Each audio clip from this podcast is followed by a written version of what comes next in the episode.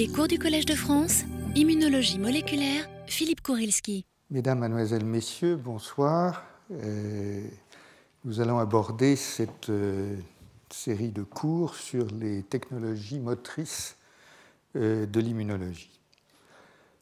Tout d'abord, je suis désolé d'avoir dû décaler mon cours pour des raisons totalement indépendantes de ma volonté. Et j'espère que ça n'a pas causé de désagrément à quiconque.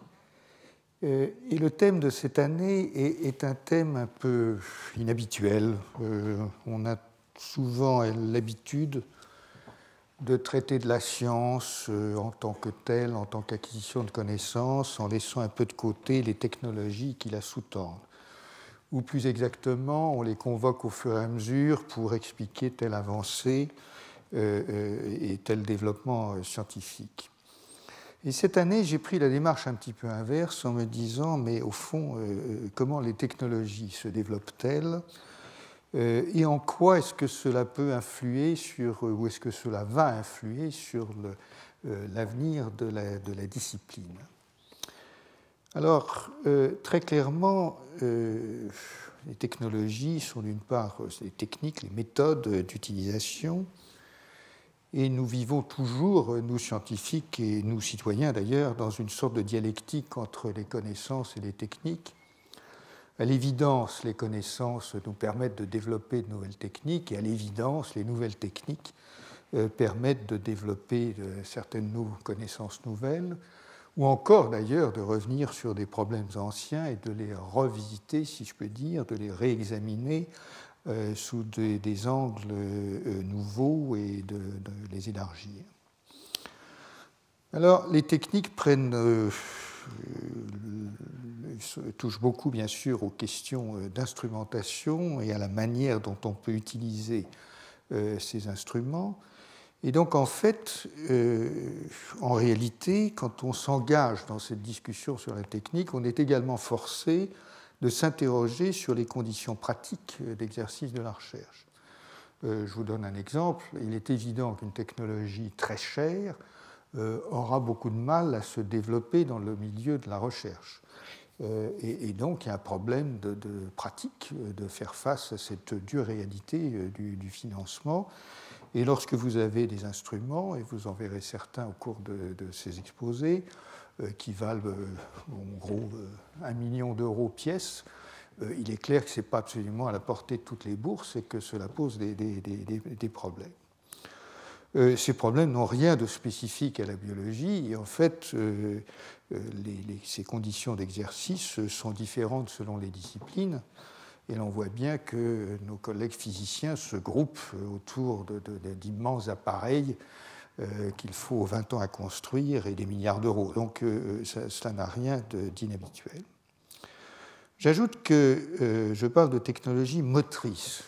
Et donc ça suppose bien que ces technologies soient utilisables. Dans d'autres termes, ce dont je vais vous parler, ce n'est pas uniquement de toutes les inventions qui peuvent se produire dans le domaine technique, mais des technologies qui me paraissent être capables de tirer le domaine. Donc c'est une sélection dans ces technologies, et qui, comme je l'ai dit, pour qu'elles soient motrices, doivent être acceptables à tout point de vue, au plan économique, j'en ai dit un mot, au plan social également, puisqu'on voit bien que certains types de technologies soulèvent des problèmes, soulèvent des questions. Je cite l'exemple très bien connu des organismes génétiquement modifiés, qui dans ce pays, en Europe, ont soulevé des réticences considérables, réticences qui ne sont pas les mêmes dans d'autres pays, notamment en Asie, où il y a des milliers d'expérimentations en champ. Et en tout cas, il est clair que ce problème d'acceptabilité sociale a influé sur la recherche, et la recherche sur les OGM, dans notre pays notamment, n'est pas très développée pour cette raison-là. De la même manière, bien entendu, il y a des problèmes d'éthique, mais je vous mentionne ceci parce qu'il y a quand même, on le sait bien, des interrogations sociales sur la question des nanotechnologies et de ce qu'elles peuvent apporter d'une part et comporter comme risque, bien évidemment. Bon, donc, technologie motrice. Alors, dans le cas de l'immunologie, ce qui nous pose d'emblée la question que j'ai plusieurs fois évoquée devant vous, à savoir qu'est-ce que l'immunologie, est-elle vraiment séparée ou séparable du reste de la biologie ?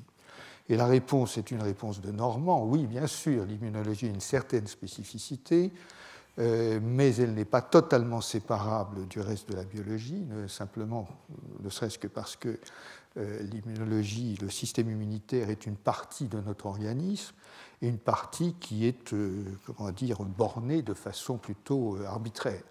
Le système immunitaire, par exemple, intervient dans la réparation des blessures. C'est pas l'idée qu'on se fait du système immunitaire habituellement, mais c'est le cas. Et cela vient du fait que les cellules du système immunitaire peuvent exercer toutes sortes de fonctions, dont certaines ne sont pas strictement immunitaires selon la définition qu'on en donne d'ordinaire. Mais en fait, peu importe, il y a un centrage sur le système immunitaire et on sait à peu près de quoi on parle. En revanche, vous allez voir qu'au niveau des technologies, bien entendu, il n'y a aucune raison que la plupart des technologies soient strictement centrées sur le système immunitaire.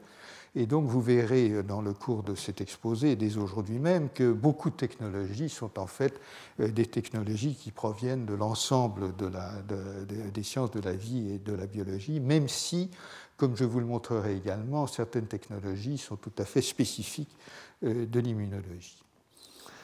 Bien entendu, la problématique en plus est variable, les technologies sont variables, l'usage qu'on en fait, leur caractère moteur est variable selon les champs. Les recherches que l'on fait sur les animaux n'ont pas bien évidemment les mêmes caractéristiques que les recherches faites sur l'homme, pour toutes les raisons que l'on peut imaginer, et j'en détaillerai certaines.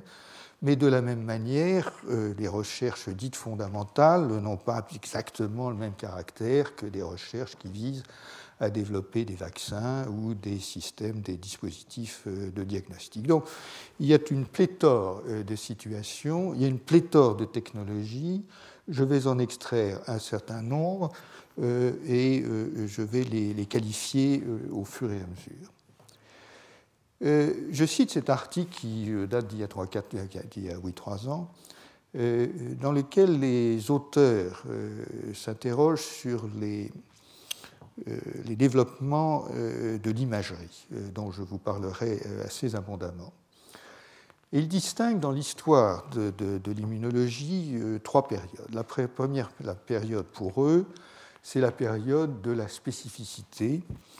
Et c'est en gros, si vous voulez, la période pendant laquelle, pendant un certain nombre de décennies, la recherche s'est attachée à comprendre d'où venait la spécificité du système immunitaire, le système immunitaire étant entendu comme producteur d'anticorps spécifiques, avec donc ce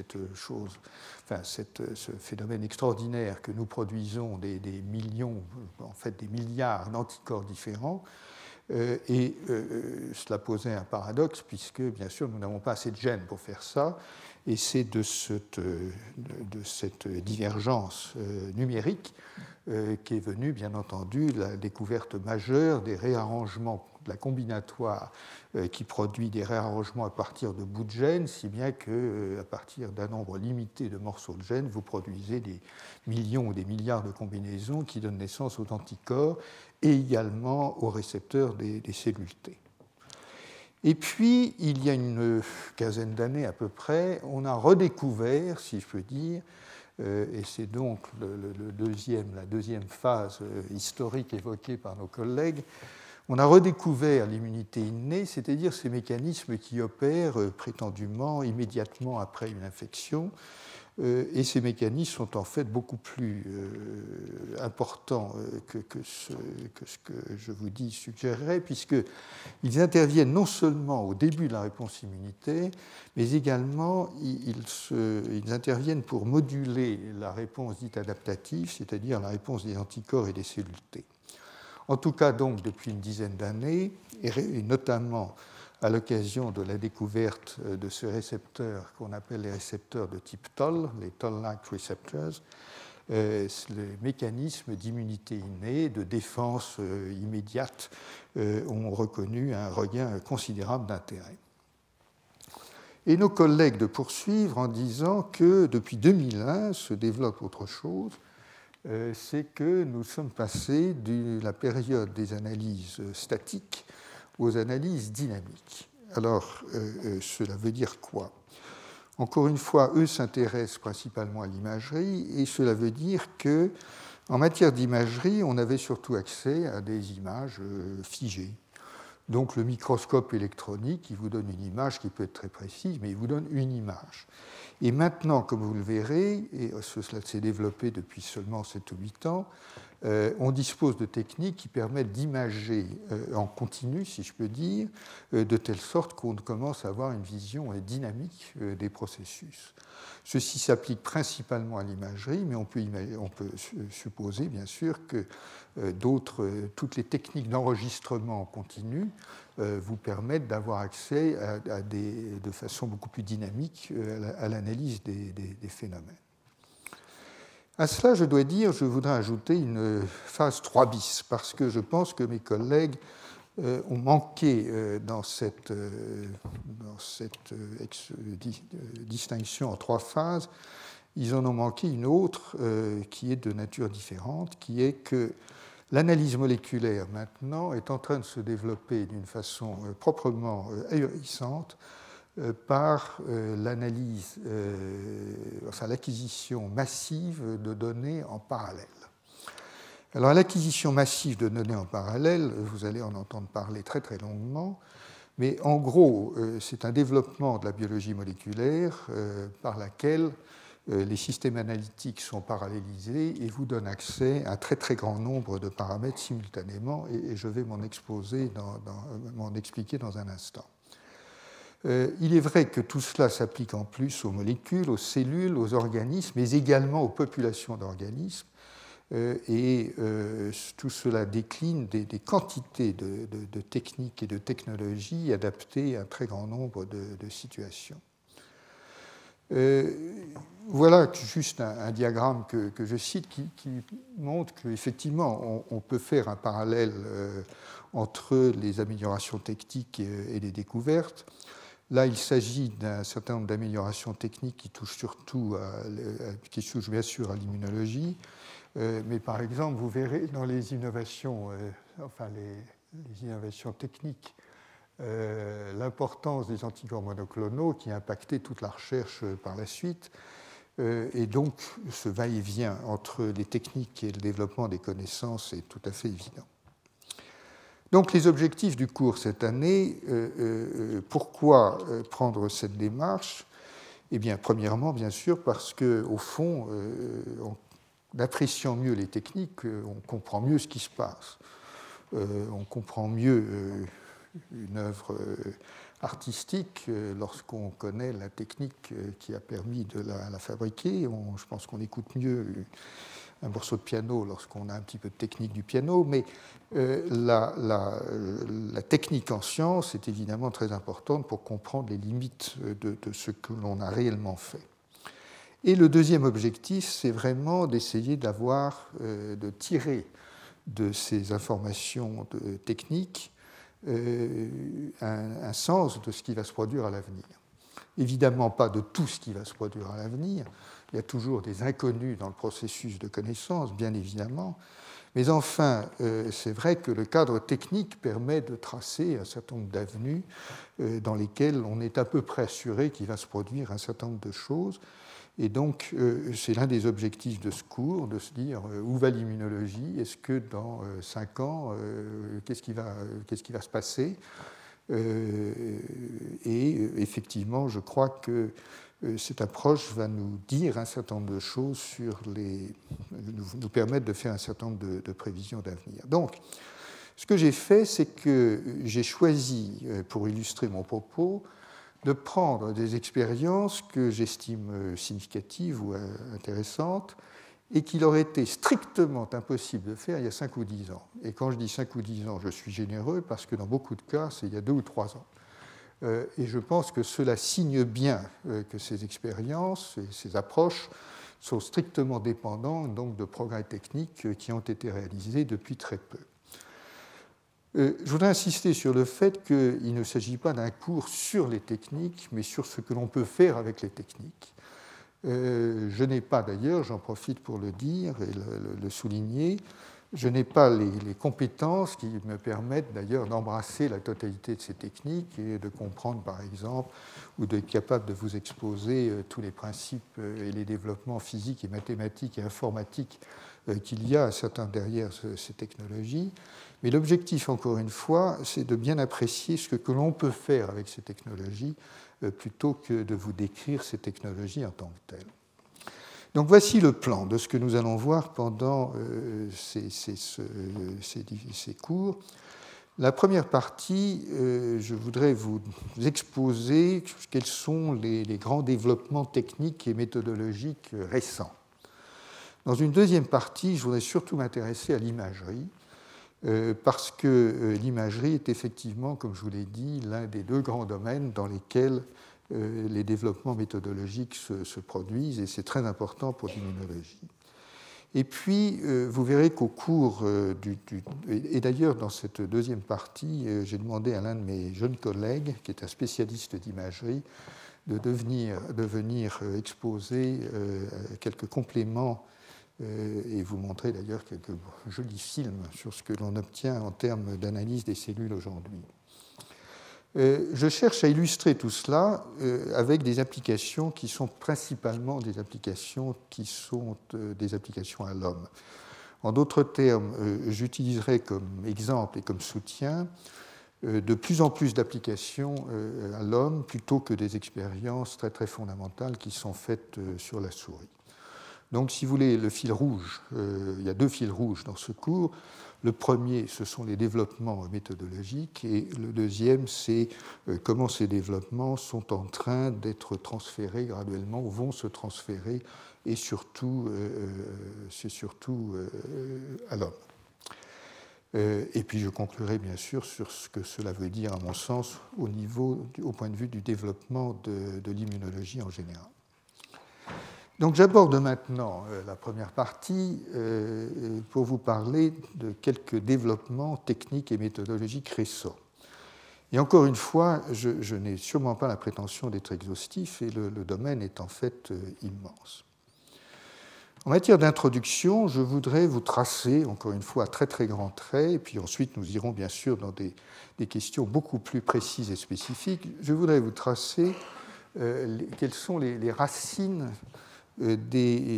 technologiques de l'immunologie telle qu'on la pratique aujourd'hui. Évidemment, l'immunologie est une histoire, et l'immunologie est en gros divisée au niveau de ses techniques et de ses approches en deux grands domaines. On regarde les cellules ou on regarde les molécules. Alors vous me direz qu'on pourrait aussi regarder le système dans son ensemble, et la réponse est bien sûr on le fait, mais enfin pour le faire, il faut déjà avoir regardé un peu les cellules et un peu les molécules, puisque on ne peut pas décrire un système sans avoir une connaissance minimum de ces éléments. Donc je vous parle un peu de ce qui sous-tend l'immunologie dite cellulaire que l'on fait aujourd'hui. Donc l'immunologie cellulaire, c'est les cellules du système immunitaire, leurs propriétés, etc. etc. Alors, un premier point qui est à souligner au plan de l'évolution historique de la discipline, c'est qu'il faut des modèles d'animaux pour pouvoir travailler, développer des connaissances, avant bien sûr de pouvoir les appliquer à l'homme. Les modèles animaux se sont assez rapidement concentrés sur la souris. Il y a 30-40 ans, il y avait pas mal d'expériences qui étaient faites sur le rat, le lapin, le hamster, il y en avait dans les animaleries, mais maintenant, en gros, c'est surtout des souris.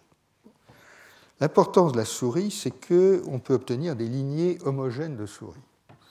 Donc, ce sont des clones de souris qui sont génétiquement identiques. Et la raison pour laquelle ça a été absolument essentiel en immunologie, c'est que si vous prenez deux individus différents, et vous faites une pharmacologie standard, il n'y a pas énormément de différence. Mais en immunologie, c'est radicalement différent à cause du système majeur d'histocompatibilité.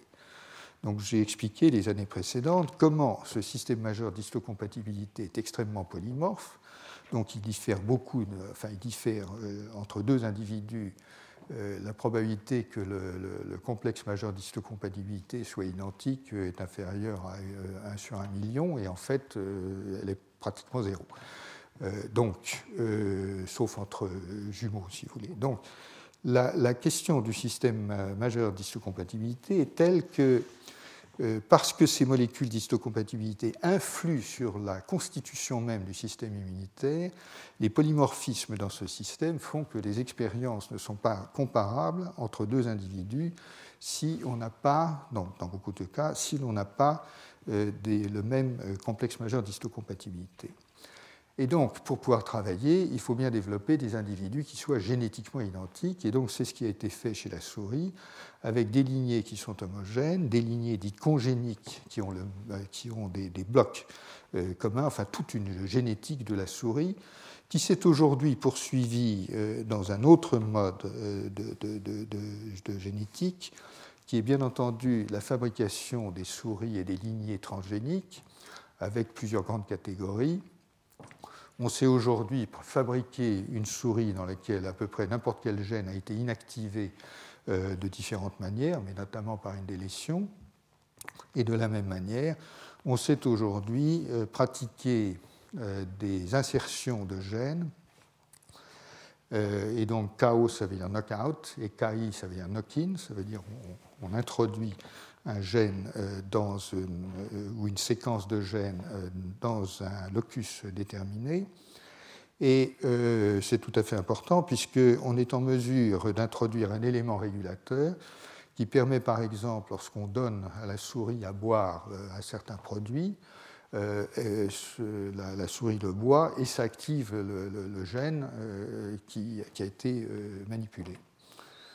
Une chose qu'il faut que vous sachiez, c'est qu'aujourd'hui, il existe des dizaines de milliers de lignées knock-in et knock-out, enfin knock-out surtout et knock-in. Et aujourd'hui, les animaleries de souris sont devenues des instruments de recherche absolument essentiels et des investissements considérables. Et donc, le problème du stockage de ces mutants est un problème technique dont je ne vais pas vous parler. Mais je vous mentionne simplement que c'est un problème extrêmement important. L'une des raisons, d'ailleurs, qui a présidé au choix de la souris en tant qu'organisme modèle, c'est que c'est un peu plus petit que le rat, par exemple, et du coup, on peut mettre plus de souris par mètre cube, et donc ça finit par avoir de l'importance.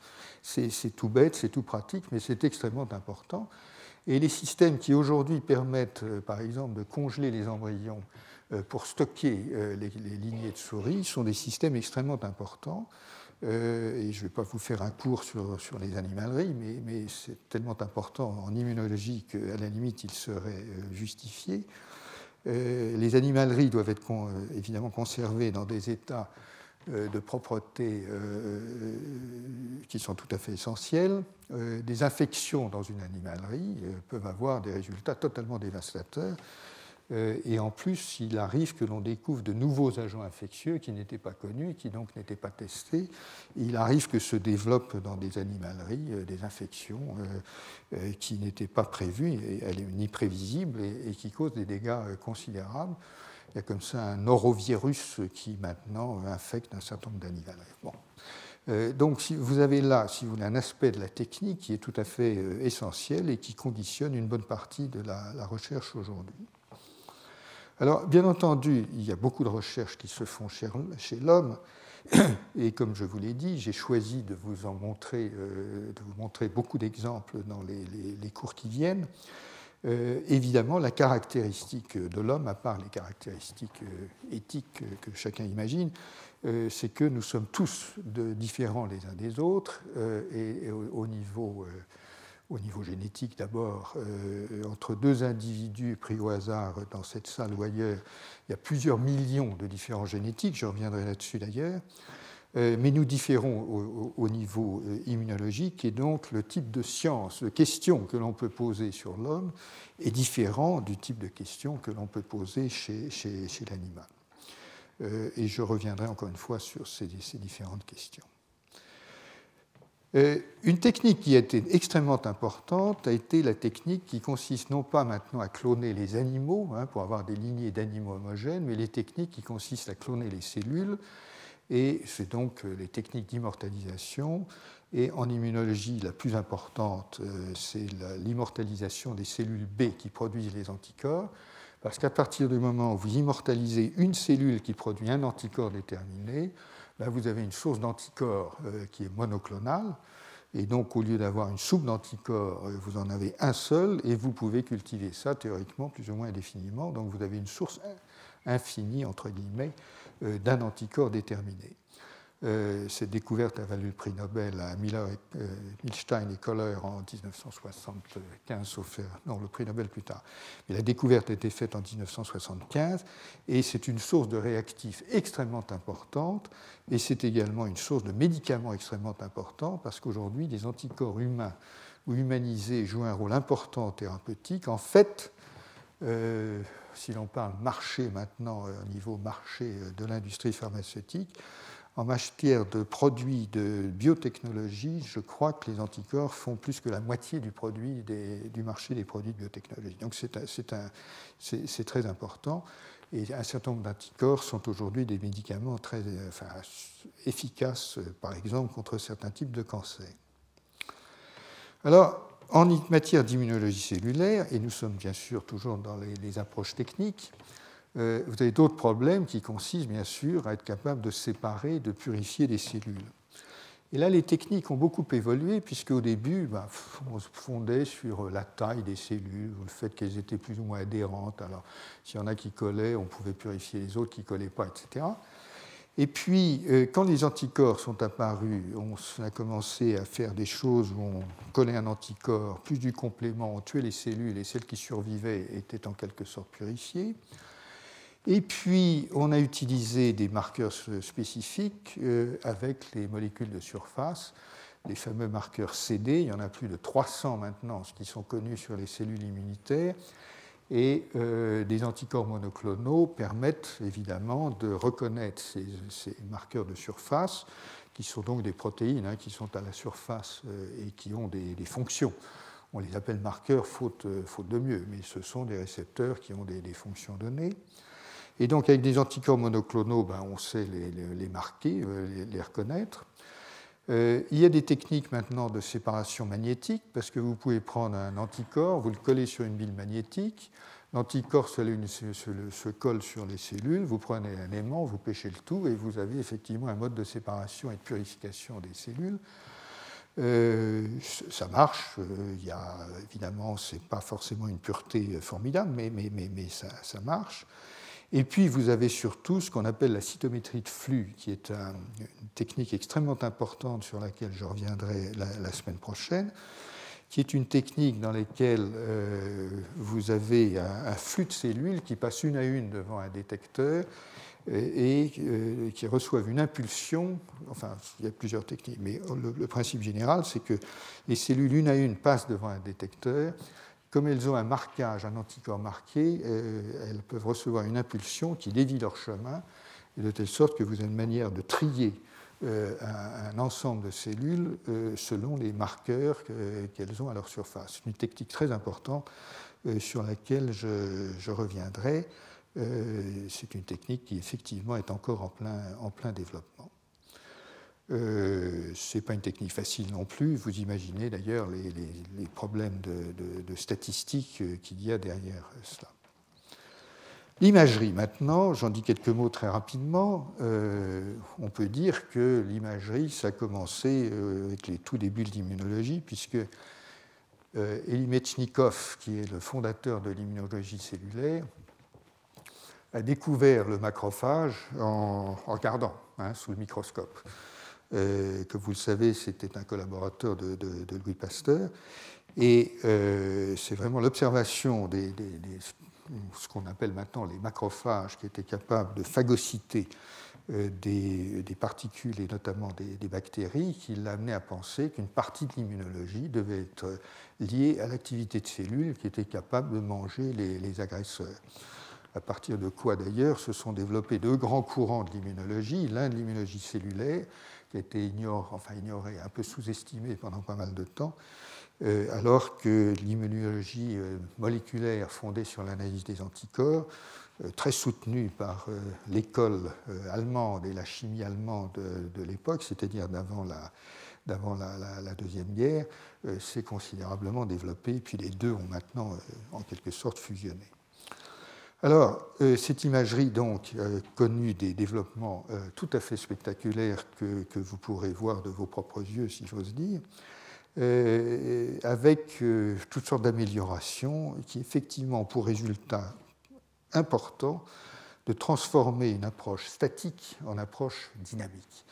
Et cette approche dynamique ouvre des champs d'observation considérables et incidemment a corrigé un certain nombre d'erreurs d'interprétation des images statiques qui négligeaient certains mouvements et donc ont complètement modifié le champ. Ça, c'était l'immunologie cellulaire. Et je voudrais vous dire un mot maintenant de l'immunologie moléculaire, c'est-à-dire les molécules, après les cellules, les molécules. Alors, les molécules, l'analyse moléculaire est évidemment liée, intimement liée au développement de la biologie moléculaire, de la biochimie, enfin de tout ce qui permet d'analyser les molécules. Je vous rappelle à grands traits les dates principales, un grand tournant, en gros, dans les années 75. Les années 75, c'est les années où il s'est passé, l'année 75 spécifiquement, il s'est passé plusieurs choses. L'une d'entre elles, c'est la première séquence d'acide nucléique qui a été faite en 75. En 72-75, la première recombinaison génétique qui permettait de cloner des gènes. Et si je peux permettre cela, c'est également le premier clonage d'un ADN complémentaire auquel j'ai eu le plaisir de participer. Ce qui s'est produit ensuite, c'est que les techniques moléculaires sont entrées en immunologie. Immunologie qui était une discipline, il faut bien le reconnaître, un peu fermée, un peu opaque même, avec un langage extraordinairement difficile à pénétrer. Et la biologie moléculaire, enfin, on fait exploser la discipline en introduisant à la fois des techniques moléculaires dont la discipline ne disposait pas, en modifiant le langage, et puis en organisant une sorte de percolation avec les connaissances de biologie générale, puisqu'après tout, toute la biologie moléculaire s'intéressait aux cellules en général, et les cellules du système immunitaire, c'est des cellules avant d'être des cellules immunitaires. Donc ça a vraiment modifié énormément l'immunologie. Le clonage et le séquençage de l'ADN et de l'ARN donc, sont arrivés, et ensuite ce qu'on appelle la PCR, c'est-à-dire l'amplification par enzymatique, dont je vous dirai un mot. Alors, je prends 2 minutes pour expliquer ce schéma parce qu'il est tellement important pour la suite de ce que je vais vous exposer. Lorsque on a découvert ou mis au point le clonage des gènes, on a en fait découvert une méthode de purification des gènes. Pourquoi ? Parce que lorsque vous étalez des bactéries sur une boîte de pétri et puis vous les laissez pousser, en fait, vous avez une séparation géographique. Si vous mettez 200 bactéries sur une boîte, puis elles poussent chacune de leur côté, elles poussent en tas parce qu'elles ne bougent pas, si vous avez un gène dedans, un gène étranger, et il pousse, vous l'avez, il est purifié de tous les autres. Donc si je prends tous les gènes humains, je les explose, dans 100 000 recombinants, que je mets dans 100 000 bactéries. Je laisse pousser les bactéries sur mes boîtes. Alors évidemment, il me faut beaucoup de boîtes, d'accord. Mais je laisse pousser mes bactéries sur les boîtes et je pique ce qu'on appelle un clone bactérien. Si j'ai un gène dedans et que c'est le bon, il est pur. Il a été séparé physiquement par cette opération de tous les autres gènes humains, puisque par bactérie, je n'ai qu'un bout de gène. Okay ? Donc, une des très grandes répercussions de ce qu'on a du génie génétique n'a pas été du tout le fait d'avoir introduit un gène étranger dans une bactérie, ce qui évidemment faisait rêver de certaines manières, voire fantasmer. Et donc avoir des gènes humains dans les bactéries, c'était effectivement la possibilité peut-être de produire des protéines humaines dans les bactéries. Effectivement, on peut le faire. Mais l'autre bénéfice de cette technologie, c'était une technique de purification. Et donc, encore une fois, en dispersant l'ensemble du génome en fragments d'ADN dans des bactéries, ou tout autre micro-organisme, et dans des bactéries, on avait un moyen de les séparer. Le gros problème, c'était de repérer le bon gène au bon endroit dans un mélange de 100 000 bactéries. Mais si on était capable de faire ça, on avait purifié les gènes. Ce qu'a fait, et donc cette technique a prévalu pendant tout un temps. Maintenant, la technique de PCR, qui est donc la technique d'amplification par une polymérase, est une technique qui, elle, est une technique d'amplification et quelque part de purification qui évite le passage par les bactéries. Et le principe est le suivant. Vous avez un morceau d'ADN, il a deux chaînes, comme vous le savez. Donc vous séparez les deux chaînes. Vous synthétisez, ce que la chimie a appris à faire, des amorces, c'est-à-dire de courtes séquences qui sont complémentaires des bouts, c'est ce que vous voyez en rouge ici. Et ensuite, vous prenez une DNA polymérase qui va recopier.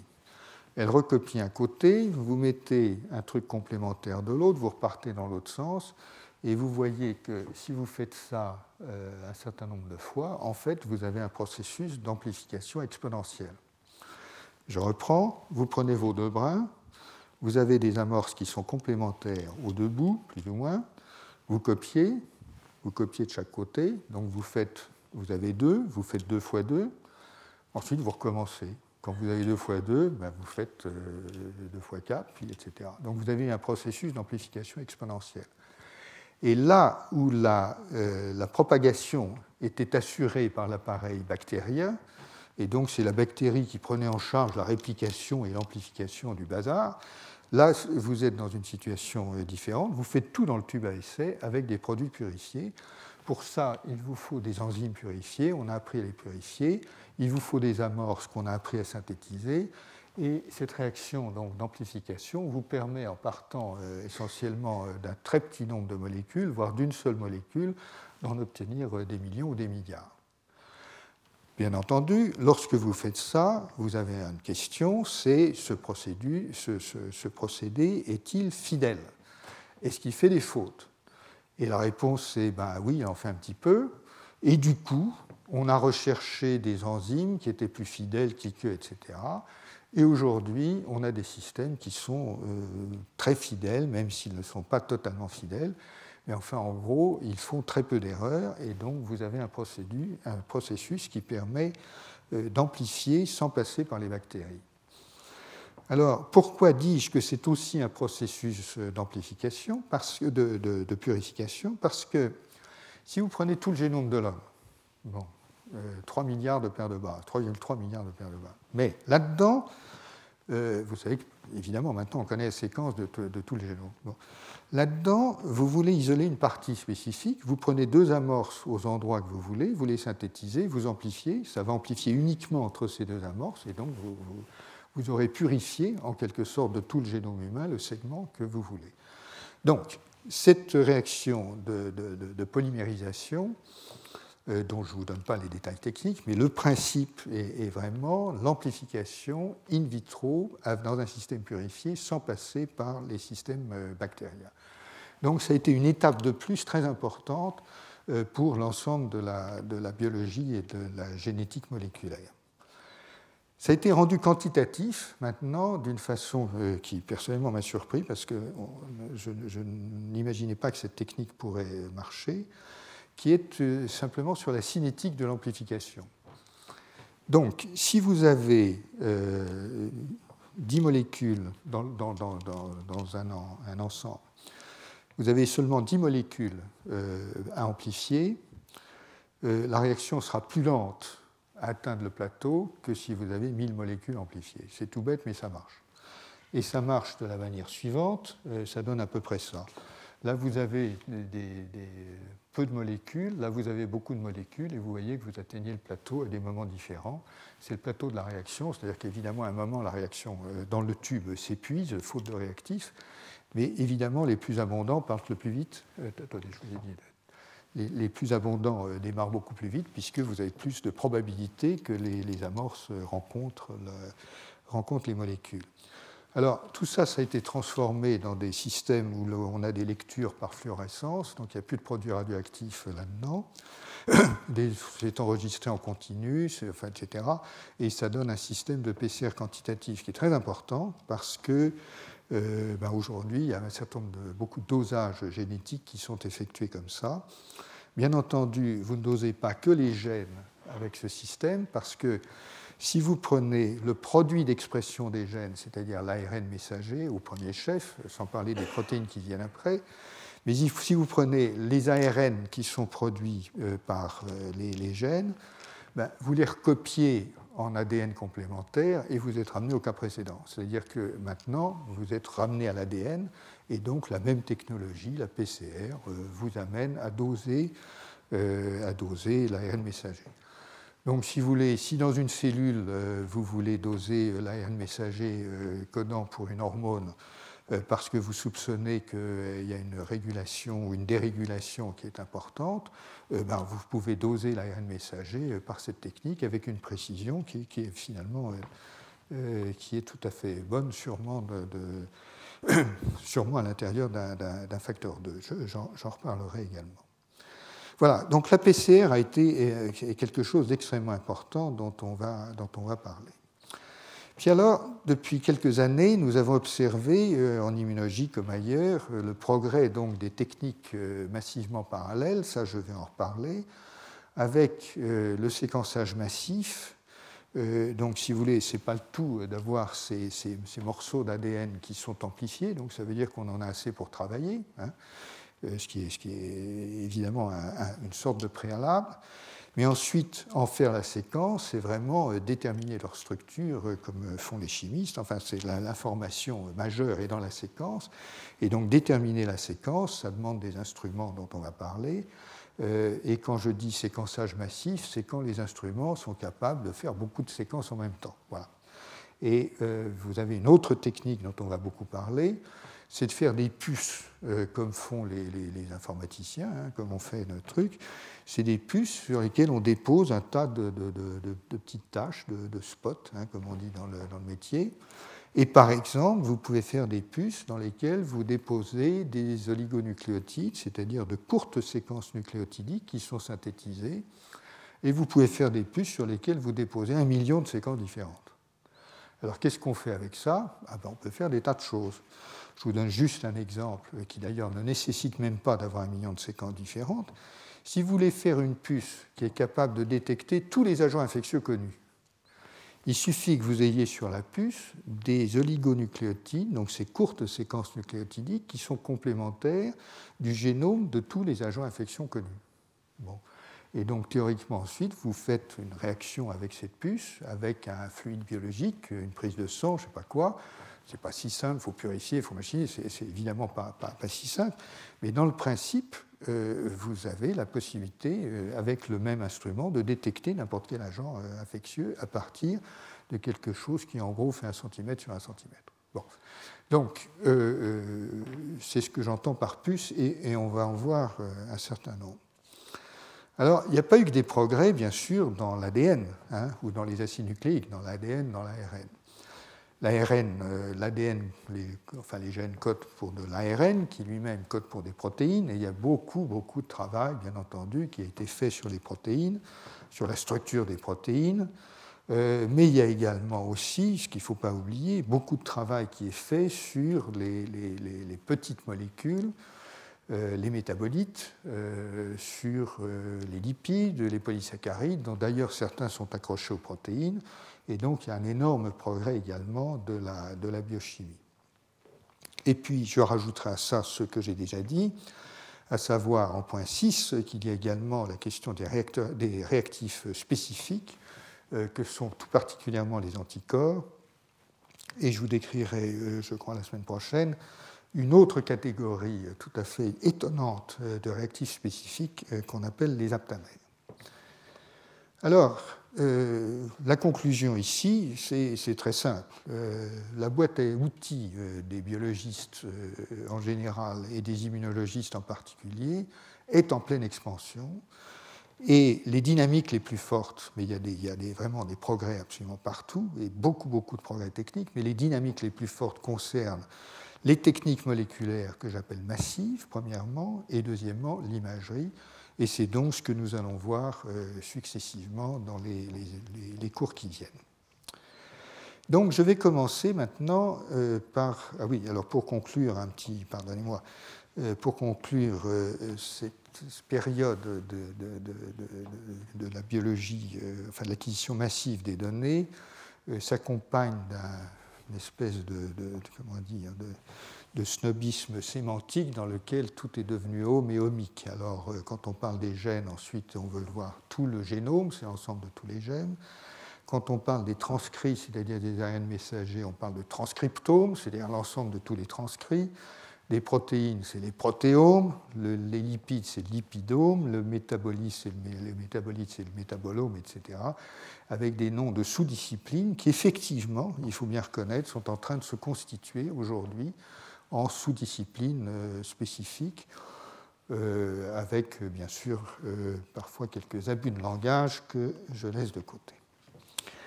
Et donc, ce que je voudrais faire maintenant, c'est commencer à vous parler un petit peu du séquençage des acides nucléiques.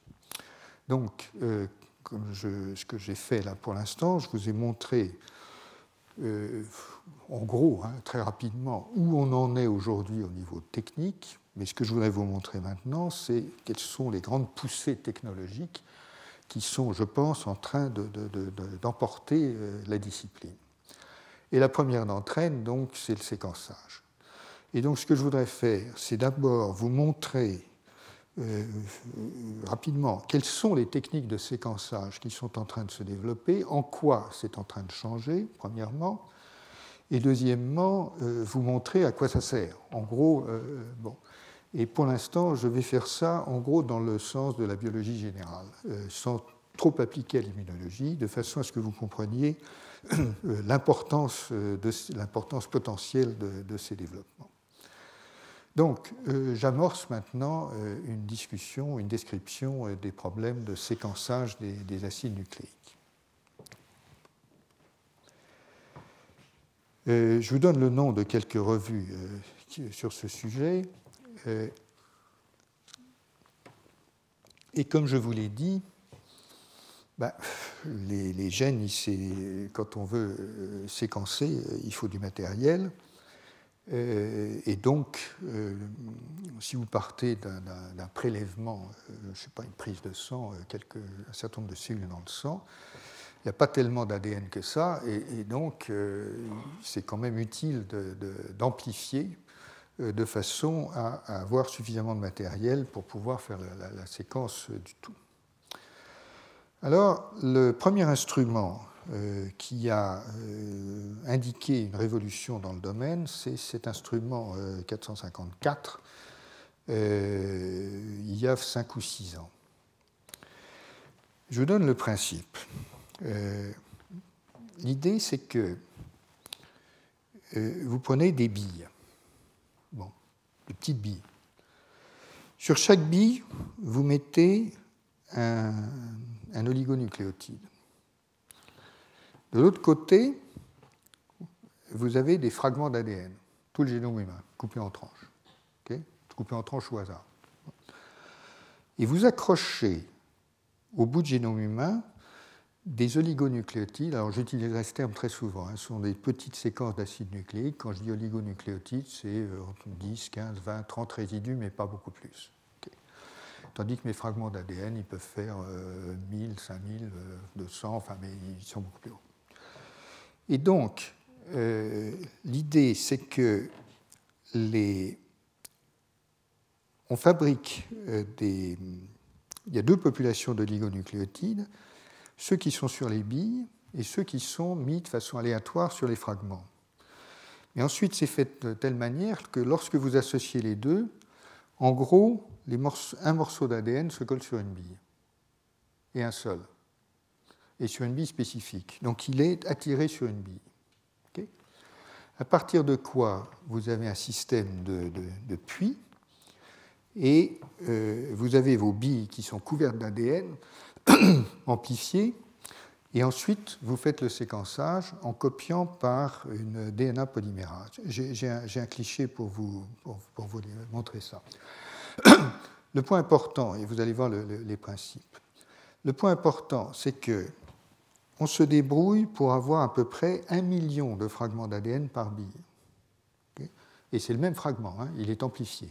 Donc, et vous avez 500 000 billes, avec une bille par puits, vous avez 500 000 billes qui sont organisées dans des plaques. Donc vous avez une topologie. À partir du moment où vous avez une topologie, ça veut dire que vous pouvez suivre ce qui se passe dans chaque puits. Et si vous faites des réactions chimiques, vous pouvez enregistrer avec des caméras, tout ce que vous voulez, ce qui se passe dans chaque puits. Et donc, vous faites une série de réactions, vous suivez, et ça finit par vous donner des séquences. Et je vais vous montrer comment ça marche. Je vous donne juste le potentiel de cet instrument. En 8 heures à peu près de lecture, on arrive à avoir jusqu'à une centaine de mégabases, donc millions de paires de bases de séquences. Bon. C'est un peu idéalisé, mais enfin, en gros, le potentiel, c'est de plusieurs mégabases.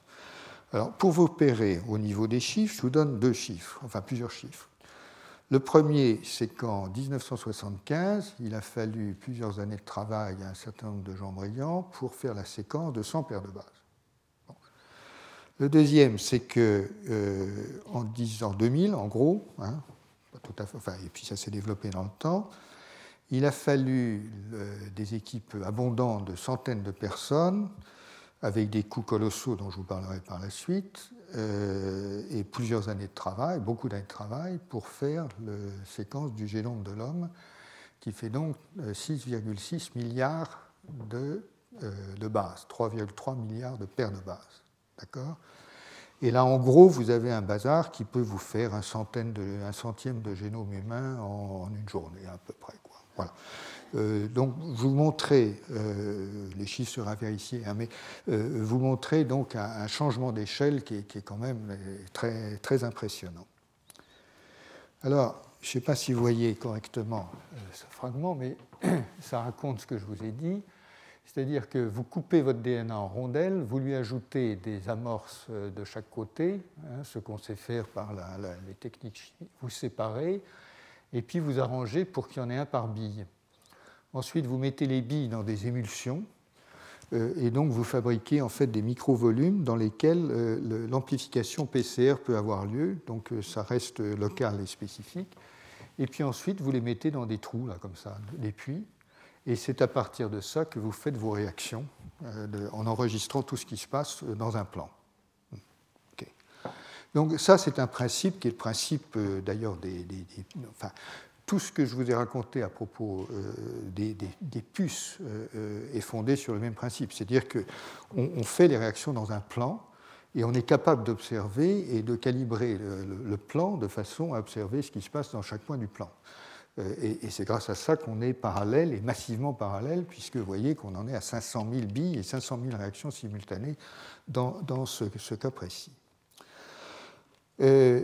Voilà un autre principe qui est assez amusant et performant par ailleurs, c'est une astuce qui permet de fixer directement les fragments d'ADN à la surface et de les amplifier directement en fabriquant des buissons qui font, là encore, environ 1 million de molécules. Je vous montre comment ça marche. L'idée, c'est que vous les collez, vous avez une surface plane avec plein d'oligonucléotides, hein, encore une fois ces fameuses amorces. Vous arrangez pour coller l'ADN qui s'hybride, truc, et y ponte sur l'oligonucléotide complémentaire, si bien que vous pouvez faire la réaction inverse, vous pouvez recopier l'autre bras. Ensuite, il se relève, si je peux dire, vous le détachez, il va se mettre ailleurs, et vous pouvez recommencer, puis ça s'amplifie comme ça.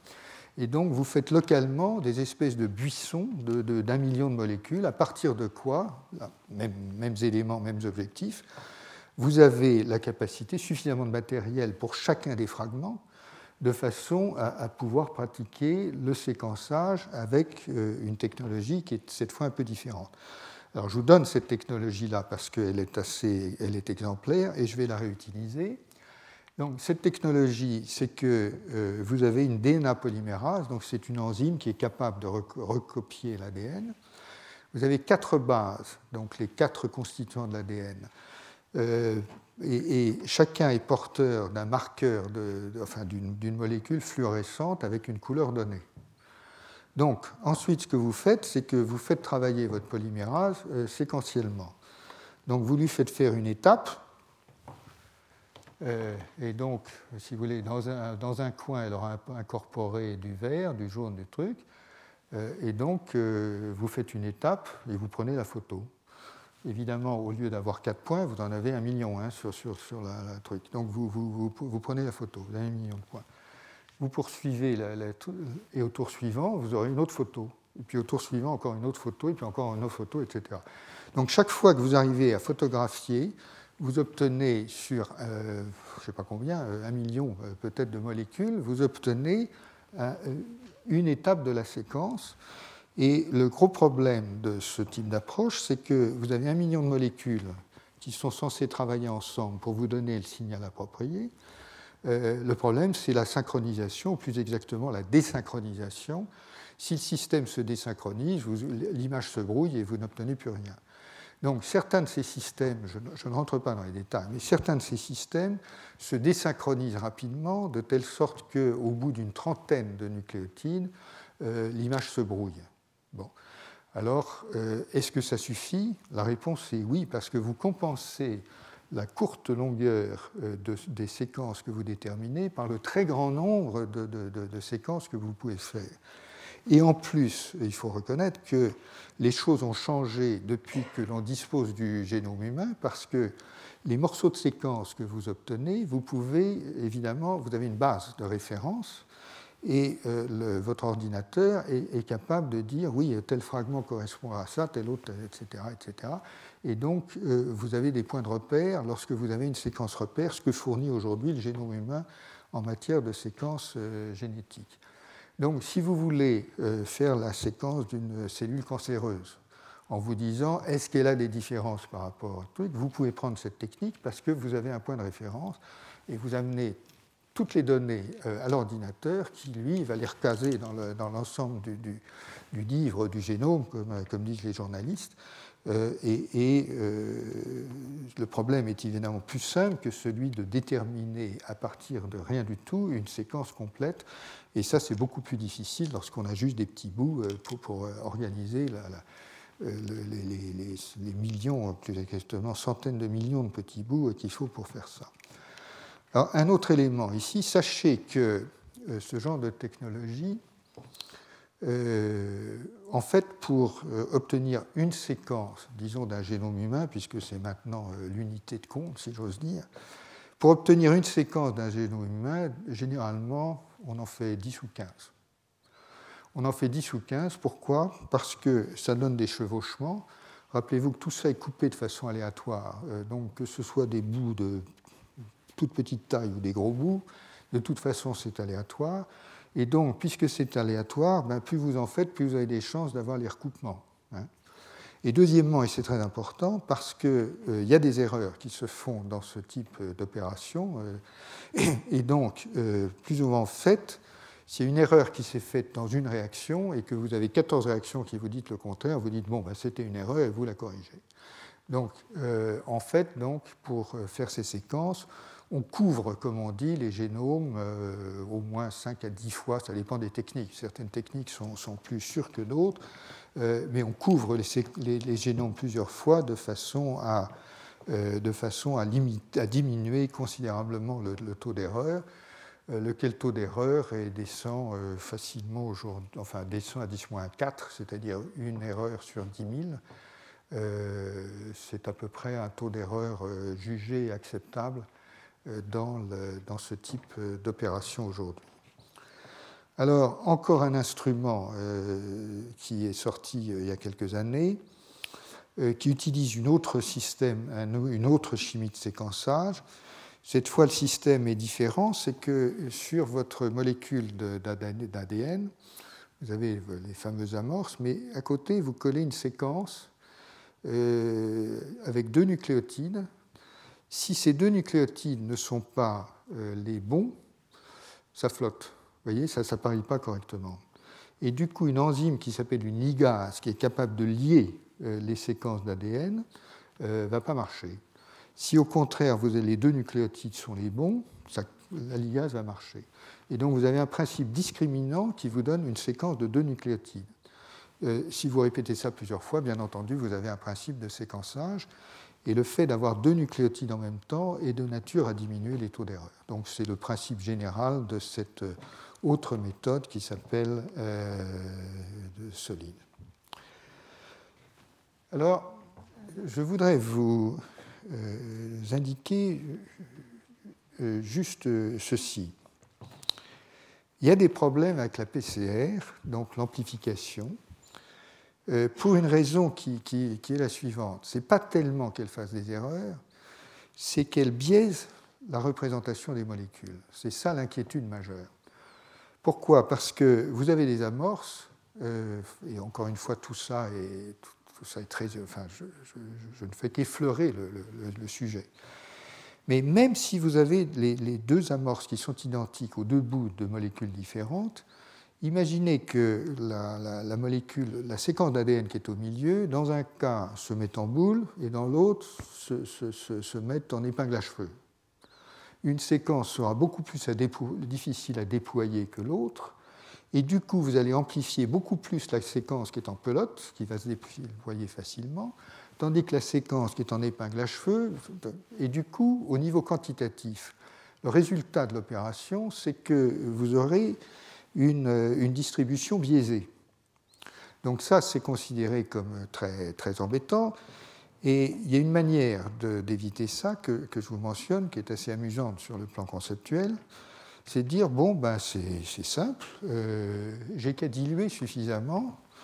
Encore une fois, j'ai ces plaques avec énormément de puits, puisque tout ça, c'est des technologies qui sont maîtrisées. Vous avez des plaques où il y a, je ne sais pas combien, 500 000 puits. Et je dilue ma sauce d'ADN, si je peux dire, où j'ai des fragments, jusqu'à ce que, statistiquement, j'ai 0 molécule par puits ou 1 molécule par puits et rarement 2. Bon. Et à partir de ça, si j'amplifie, évidemment, j'ai quelque chose qui devient quantitatif. C'est ce qu'on appelle la PCR digitale, et donc il y a un certain nombre d'applications qui utilisent cette PCR digitale. Alors bien entendu, ça peut vous paraître coûteux, c'est vraiment... mais d'un autre côté, il y a des bénéfices, et d'un autre côté, si vous avez suffisamment de techniques automatisées, de robots, etc., après tout, gérer 10 millions de puits plutôt que 500 000, ce n'est pas forcément une difficulté majeure. Mais enfin, j'ai juste donné le principe de la PCR digitale, qui d'un autre côté a un intérêt, c'est que ça consomme évidemment très peu de matériel, vous êtes aux dilutions limites perpétuellement. Donc ça consomme relativement peu de matériel. Je vais maintenant... Écoutez, je crois que je vais poursuivre sans arrêt, sauf si vous y voyez inconvénient, puisque je suis lancé dans ces affaires de séquence. Je vais maintenant vous donner ce qui se passe en termes de, en gros, 3e génération de séquençage. Et ça, c'est vraiment là où nous nous plongeons dans l'avenir. L'idée, c'est que ce serait beaucoup mieux d'arriver à faire tout ça sans avoir amplifié. Comme je vous l'ai dit, l'amplification pose des problèmes de représentation des molécules. Deuxièmement, de temps en temps, ça crée des erreurs. Bref, si on arrivait à éviter cette étape, tout irait pour le mieux dans le meilleur des mondes. Et donc, c'est l'objet aujourd'hui de recherches très actives qui sont bien entendu faites en collaboration entre le public et le privé, et notamment avec des entreprises californiennes. Et c'est fait. Et donc l'idée, c'est de mettre les molécules d'ADN, les petits bouts là, dont on a parlé, on n'amplifie pas, on les colle directement sur le support, et puis ensuite, il faut arriver à séquencer directement. Donc, si on veut pouvoir faire ça... Il faut évidemment des systèmes de détection extraordinairement sensibles. Et il y a plusieurs options à l'heure actuelle. Je vous en donne, et je vais juste en détailler une seule, parce que enfin, je vous montre ce cliché. Donc, sur ce cliché, ça, c'est les techniques précédentes que je vous ai montrées. Donc, la technique des puits, dans laquelle on a 500 000 puits avec des molécules, des billes sur lesquelles on a 1 million de molécules. Ça, c'est l'amplification que je vous ai montrée, la fabrication de buissons sur la plaque elle-même, mais c'est toujours de l'amplification PCR. Et là, l'idée ici, c'est de coller directement les molécules sur la plaque. Ensuite, on leur met des amorces. Et puis ensuite, il faut qu'une polymérase synthétise et qu'on soit capable de détecter chaque molécule chaque nucléotide intégré molécule par molécule. Bon. Alors, eux, ici, essaient de le faire d'une certaine manière, mais l'autre option, c'est de coller l'enzyme sur la plaque. Bon. Alors, coller l'enzyme sur la plaque, l'enzyme, c'est l'ADN polymérase. C'est la polymérase qui est capable de recopier l'ADN.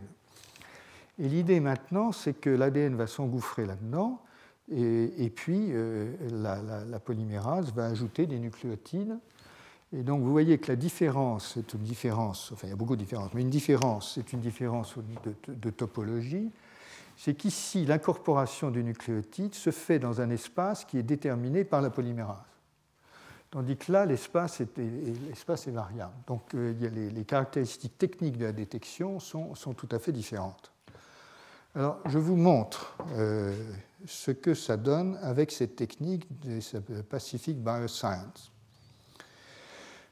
Ils ont inventé, alors il y a beaucoup de physique et de chimie derrière ça, bien entendu, et ils ont décrit les principes de cette technologie il y a 1 an dans Science. Donc, ils ont des nucléotides. Les nucléotides, c'est les 4 bases de l'ADN, avec 4 marqueurs fluorescents. Donc, là encore, il y a 4 couleurs. D'accord ? Donc, chacune des couleurs correspond à un nucléotide. Donc, ça, c'est clair. Deuxièmement, les polymérases sont installées dans des microchambres avec des systèmes de détection extraordinairement performants que je vais vous montrer. Et donc, l'idée, c'est que l'ADN se coule dans la polymérase, et puis ça recopie, et puis ça bouge comme ça. Donc, ce qui bouge, c'est l'ADN, ce n'est pas l'enzyme. Okay ? Et les systèmes de détection sont donc appropriés. Alors, voilà le volume des chambres, 70, enfin, vous voyez, c'est vraiment de la nanotechnologie. Et le résultat, qui n'est pas encore atteint, et les appareils seront sur le marché, les premiers vont sortir dans quelques mois, et ils ne sont pas optimisés, mais sur le papier, la technique permet de séquencer un génome humain en 4 minutes. Bon. Ce qui pose énormément de problèmes dont on pourra parler après, mais je voudrais d'abord vous montrer comment ça fonctionne de façon un peu plus illustrée. Donc, si vous voulez, voilà les nanochambres, là, qui sont donc dans une plaque à je ne sais pas combien de trous. Hein, parce que, bon. Voilà les nanochambres dans lesquelles l'enzyme figurée comme un croissant vert est installée au fond. Et l'ADN, qui est simple brun, se coule là-dedans et il est recopié. Donc, ce qui sort de l'enzyme, c'est du double brun, bien entendu. Et ce qui se passe, c'est que chaque fois qu'un nucléotide fluorescent arrive, il est incorporé avec relargage du marqueur fluorescent. Mais la grosse astuce, c'est que les chambres sont tellement petites qu'en fait, la fluorescence est beaucoup plus facile à mesurer parce qu'il y a très peu de nucléotides fluorescents qui pénètrent dans la chambre, plus exactement dans le microscopique espace de détection du marqueur fluorescent. Et donc, c'est d'une simplicité géniale, pour autant que ça marche, mais apparemment ça marche ou ça commence à marcher, avec donc des signaux de fluorescence qui sont comme ça. Et donc, plus d'amplification PCR, vous mettez votre ADN sur donc qui est coupé en tranches sur la plaque, les molécules se distribuent au hasard, elles sont recopiées séquentiellement. Et vous avez bien sûr ces systèmes de détection qui, pour chaque chambre, enregistrent les clics. Et chaque clic, c'est un nucléotide qui est ajouté. Comme il y a 4 couleurs, vous enregistrez littéralement la séquence. Alors, ça marche quand même au point que l'appareil est effectivement, va être mis sur le marché, comme j'ai dit, dans quelques mois. Il ne sera sûrement pas optimisé. Je vous donne son prix parce que ces instruments valent tous à peu près dans les 500 à 700 000 euros. La question maintenant, c'est les coûts de fonctionnement de ces instruments, et je vous en dirai un mot par la suite. Mais enfin, c'est un instrument qui a un potentiel tout à fait exceptionnel. Et encore une fois, si on arrive à séquencer un génome humain en quelques minutes, alors ce ne serait peut-être pas 4, hein, mais même si c'est 10, on n'en fera pas une maladie, si j'ose dire, c'est quand même extrêmement impressionnant et ça pose énormément de questions sur la médecine personnalisée, etc. En d'autres termes, ce dont on parlait, enfin, moi je vous le dis très franchement, il y a un an ou deux, pour moi c'était oui, bien sûr on en parle, mais enfin on y est quoi. Hein. Parce qu'à partir du moment, je vous montrerai les coûts d'ailleurs de ces opérations, j'ai une diapo là-dessus, il est clair qu'on arrive effectivement à cette notion selon laquelle d'ici 10 ans, 20 ans peut-être, chacun d'entre nous aura son génome dans sa poche pour autant qu'il ait 1 000 $ pour le payer. Les 1 000 $, ça vient d'un programme du National Institute of Health, enfin donc d'un programme aux États-Unis, qui est une espèce d'appel à projet pour obtenir la séquence du génome à moins de 1 000 $. Et donc, il y a un certain nombre de compétiteurs, enfin, c'est pas de compétiteurs, oui, bien sûr, mais le NIH a mis des fonds significatifs pour financer un certain nombre de projets. Et donc, tous ces projets se situent dans la ligne d'arriver à faire la séquence du génome pour moins de 1 000 $.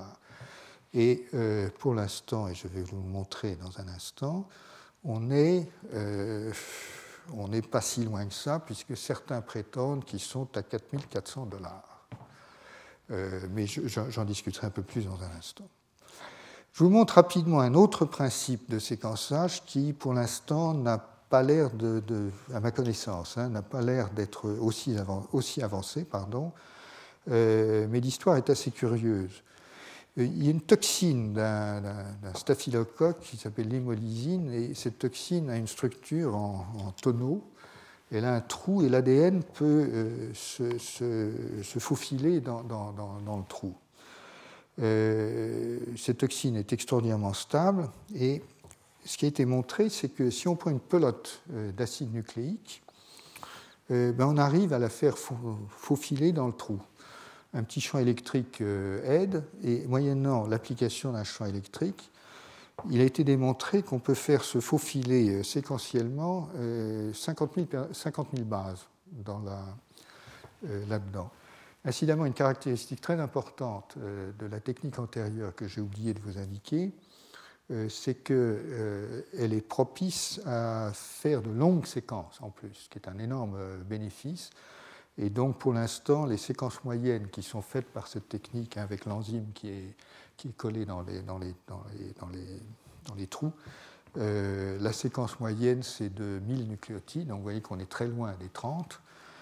Donc, c'est 1 000 de nucléotides et le potentiel est de plusieurs milliers. Enfin, il y a des gains importants à attendre de ce côté-là.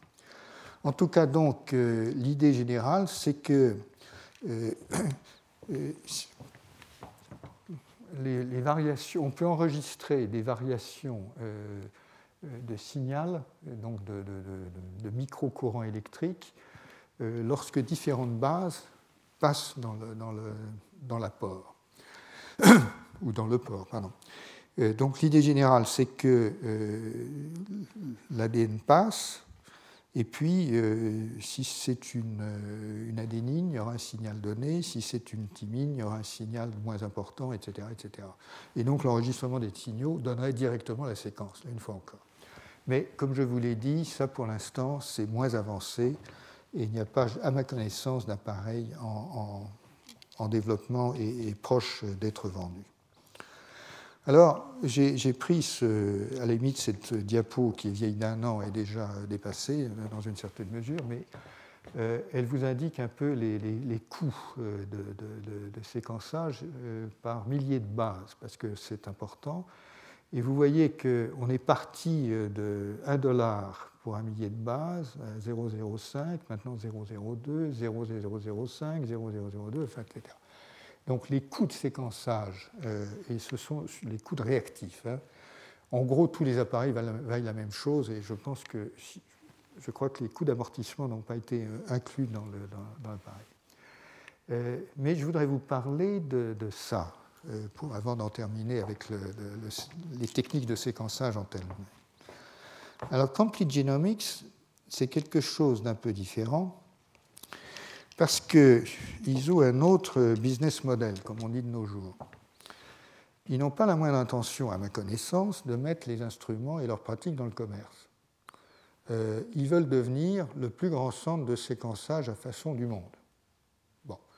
Et donc l'idée, c'est qu'ils ne vont pas vendre leurs instruments, on leur envoie la prise de sang, et ils vous renvoient la séquence, et vous payez.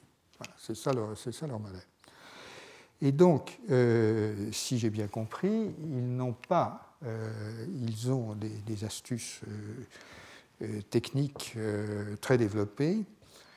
Je ne vais peut-être pas vous les détailler, d'ailleurs, ce n'est pas très intéressant. Mais ils ont récemment, c'était en janvier, donc c'était un article publié il y a quelques mois, donc le travail date d'il y a 6 mois, 1 an. Ils avaient séquencé 3 génomes humains. Ils avaient mesuré d'ailleurs ce dont je vous parlais tout à l'heure et ce dont on va parler, le nombre de différences entre 2 génomes humains pris au hasard. Donc quand vos génomes humains, encore une fois, 3,3 milliards de paires de bases, vous avez environ 3-4 millions de différences entre chacun des génomes pris 2 à 2. Le taux d'erreur, 10,5, ce qui est bon. Et le coût des réactifs de séquençage, $4 400. Donc, ils ne sont pas très loin des $1 000. Alors, encore une fois, ce n'est pas, pas ce que l'homme de la rue va payer, mais encore une fois, c'est en plein développement. La technologie est différente, elle est originale, elle est fondée sur des astuces qui sont brevetées, et donc, eux pensent développer une technologie propre sur des principes un peu différents et donc en faire commerce de cette façon-là. Alors, je vous montre, là encore, c'est une diapo un peu historique, encore qu'elle vienne d'un article qui date de janvier, vous voyez, c'est pas tellement historique. Mais donc, pour vous montrer que le premier génome humain a dû coûter plusieurs centaines de millions de dollars. Là, vous avez le génome de Craig Venter. Alors, Craig Venter, c'est assez amusant parce que c'est l'un des pères du séquençage du génome humain, donc il s'est séquencé lui-même. C'est un petit peu narcissique, peut-être, mais enfin, c'est ce qu'il a fait. Apparemment, ça a coûté $10 millions. Ensuite, quelqu'un a eu l'idée d'aller séquencer le génome de Jim Watson. Donc, Jim Watson, c'est le découvreur de la double hélice avec Francis Crick, et Jim Watson a donné un échantillon de sang. Puis on a séquencé Jim Watson, et donc dans les bases de données, vous pouvez trouver la séquence de Jim Watson. OK. Donc Jim Watson, il a coûté $1 million, apparemment. Puis vous voyez les prix qui sont là. Donc tous les génomes qui ont été faits après, vous voyez assidûment qu'il y a quand même une bonne quinzaine de génomes humains dans la littérature, d'ores et déjà, plus tous ceux qui mijotent. Ça va dans les $40 000-$50 000, etc. Et ça arrive donc aux $4 400 que je vous ai indiqué. Donc, indubitablement, les coûts diminuent à toute allure. Encore une fois, je pense qu'il s'agit surtout des coûts de réactifs et pas des coûts. Il n'y a pas l'amortissement des appareils. Mais enfin, si vous voulez, ce n'est pas des appareils non plus extraordinairement chers. Enfin, oui, ce n'est pas donné, mais enfin, ce n'est pas extraordinairement cher. Et donc, les coûts réels ne doivent pas être tellement différents de ce que je vous indique. Alors, la compétition, me semble-t-il, aujourd'hui, est surtout entre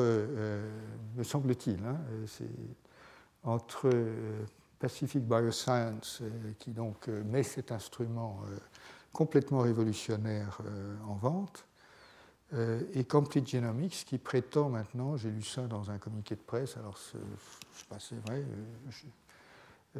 ils prétendent qu'ils vont faire 10 000 génomes dans l'année.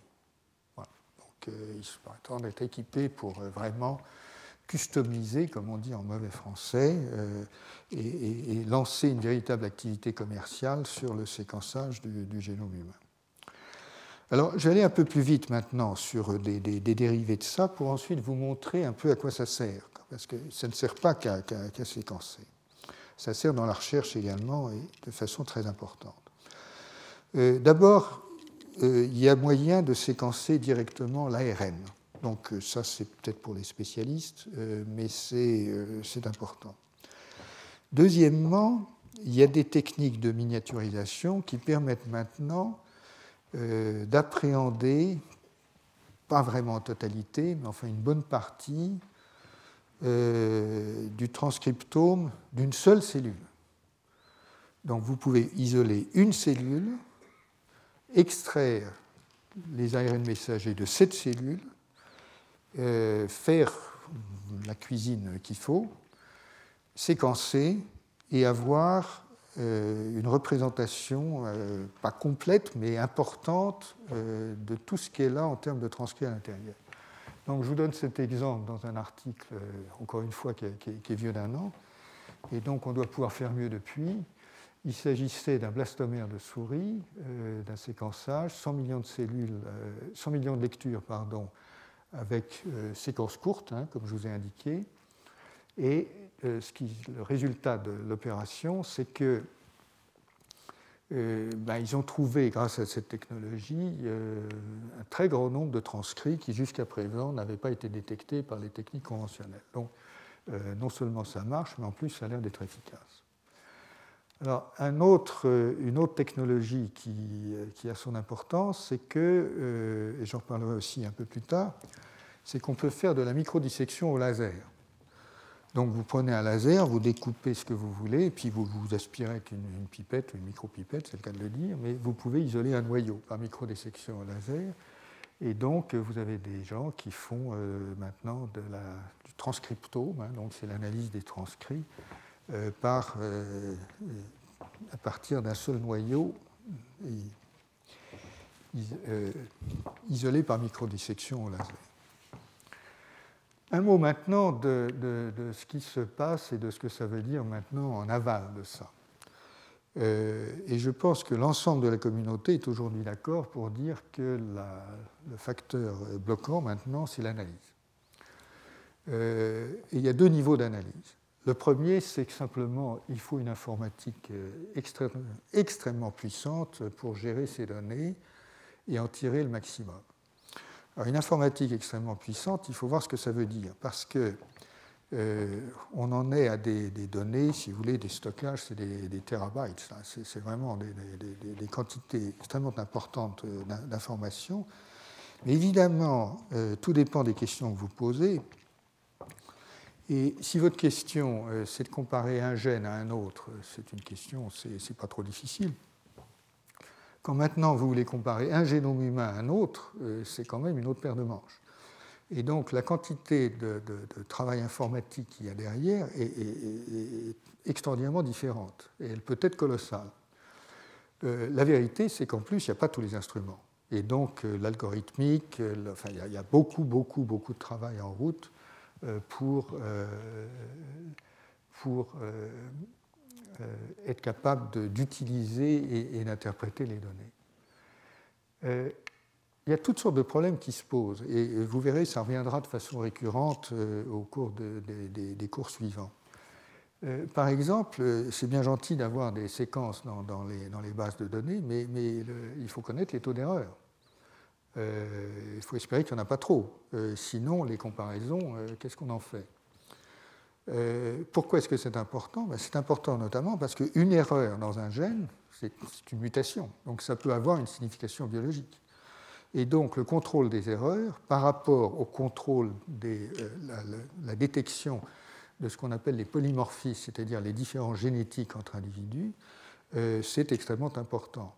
Et donc, avoir des techniques de séquençage à très bas taux d'erreur est une chose, mais il y a également toutes sortes de techniques maintenant qui sont informatiques et statistiques pour essayer de cerner les probabilités d'erreur et d'être capable d'aider à l'interprétation. Et donc, je pense que tout le monde dans le domaine est d'accord qu'il y a un fossé qui est en fait plutôt croissant entre l'acquisition des données et leur exploitation. Et à cela, je rajouterai un deuxième niveau, c'est que, bien entendu, il ne suffit pas d'avoir les données et les ordinateurs à faire tourner pour les exploiter, il faut encore avoir des idées. Et là se posent toutes sortes de problèmes de biologie fondamentale qui feront d'ailleurs l'objet, je pense, d'une partie de la conclusion du cours, c'est que où va-t-on avec ça ? L'interprétation devrait être faite en termes de système, bien entendu, et tant qu'on est dans des approches qui sont encore très analytiques et très réductionnistes, puisqu'on reste au niveau de l'ADN, par exemple. Donc si on reste au niveau de l'ADN, on est encore dans une phase réductionniste, même si on a tout l'ADN. Et donc, il y a un vrai sujet, si vous voulez, au niveau du développement de la science elle-même. Alors, ce que je vais faire maintenant, dans la demi-heure qui me reste, c'est vous montrer à quoi ça sert en biologie générale.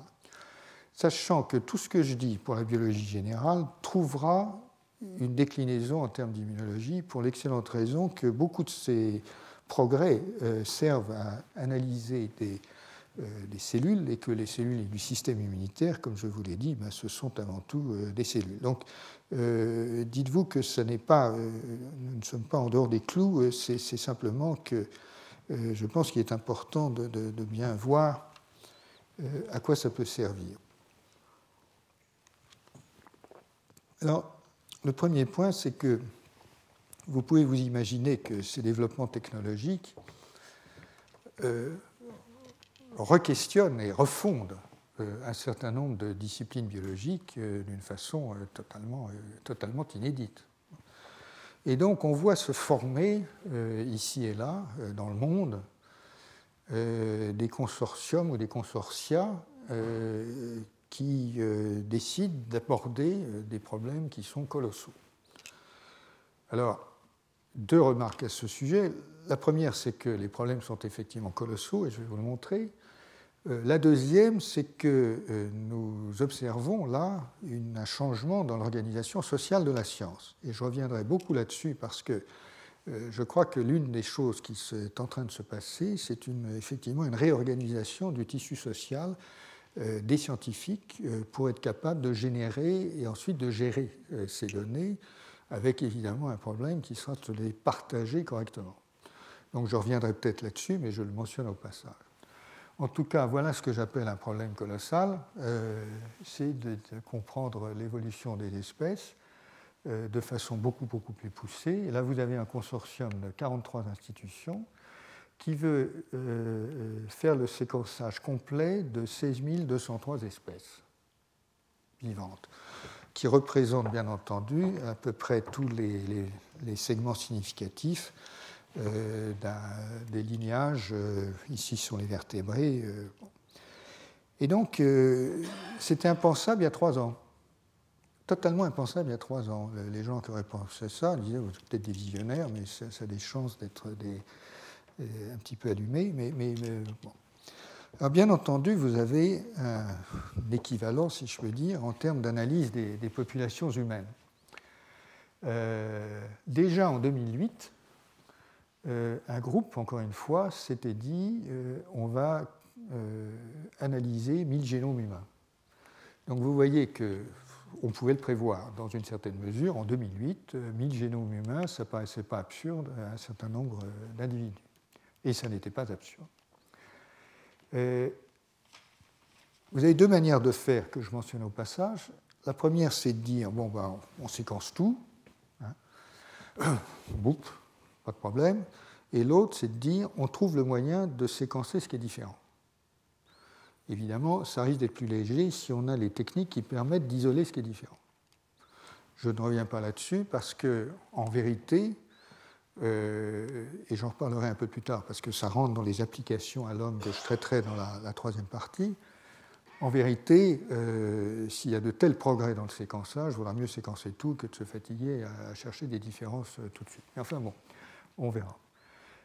Et on retombe là encore sur les problèmes des erreurs de séquençage qui deviennent absolument critiques. C'est beaucoup moins critique quand on étudie l'évolution des espèces, probablement, mais c'est tout à fait critique, bien sûr, lorsqu'on évalue l'influence des mutations de ces polymorphismes sur, par exemple, des maladies polygéniques. Est-ce que telle ou telle mutation joue un rôle combiné à 23 autres dans le lupus, etc. Enfin, voilà. Donc, c'est tout à fait important. Alors, autre projet qui montre... je vous montre ça pour vous montrer les tendances, où ça va, comment ça se développe. Voilà un plan qui dit, oui, il faut appliquer ça à la médecine tout de suite. Et donc, séquencer là, c'est une application médicale, essentiellement axé sur l'athérosclérose et les pathologies cardiaques, avec 1000 sujets enrôlés autour du NIH, je pense. Et donc là, et c'est très important également, il s'agit de connecter réellement le génotype, c'est-à-dire les séquences, au phénotype, c'est-à-dire à toutes les observations cliniques qui vont avec la maladie. Ce qui pose, et là aussi je reviendrai là-dessus dans les prochains cours, un problème intéressant, qui est un problème très important, qui est un problème d'intégration des données biologiques, en l'occurrence génétiques, avec les données cliniques et les données d'observation qui sont recueillies sur les individus. Avec bien entendu tous les problèmes qu'on peut imaginer sur l'acquisition des séquences, le contrôle de qualité, mais effectivement, ensuite, la question très importante de l'espèce d'architecture génétique des phénotypes, qu'est-ce que les combinaisons de mutations font sur le phénotype et sur les maladies, et puis, bien sûr, les modalités adéquates pour gérer cette information de façon éthique dans le dispositif médical. Et puis, j'ajouterai à ça, parce qu'en fait, je travaille aussi un peu là-dessus, la question de l'informatique qui permet d'intégrer toutes ces données de façon utilisable. Donc voilà une autre approche plus spécifiquement orientée vers la médecine.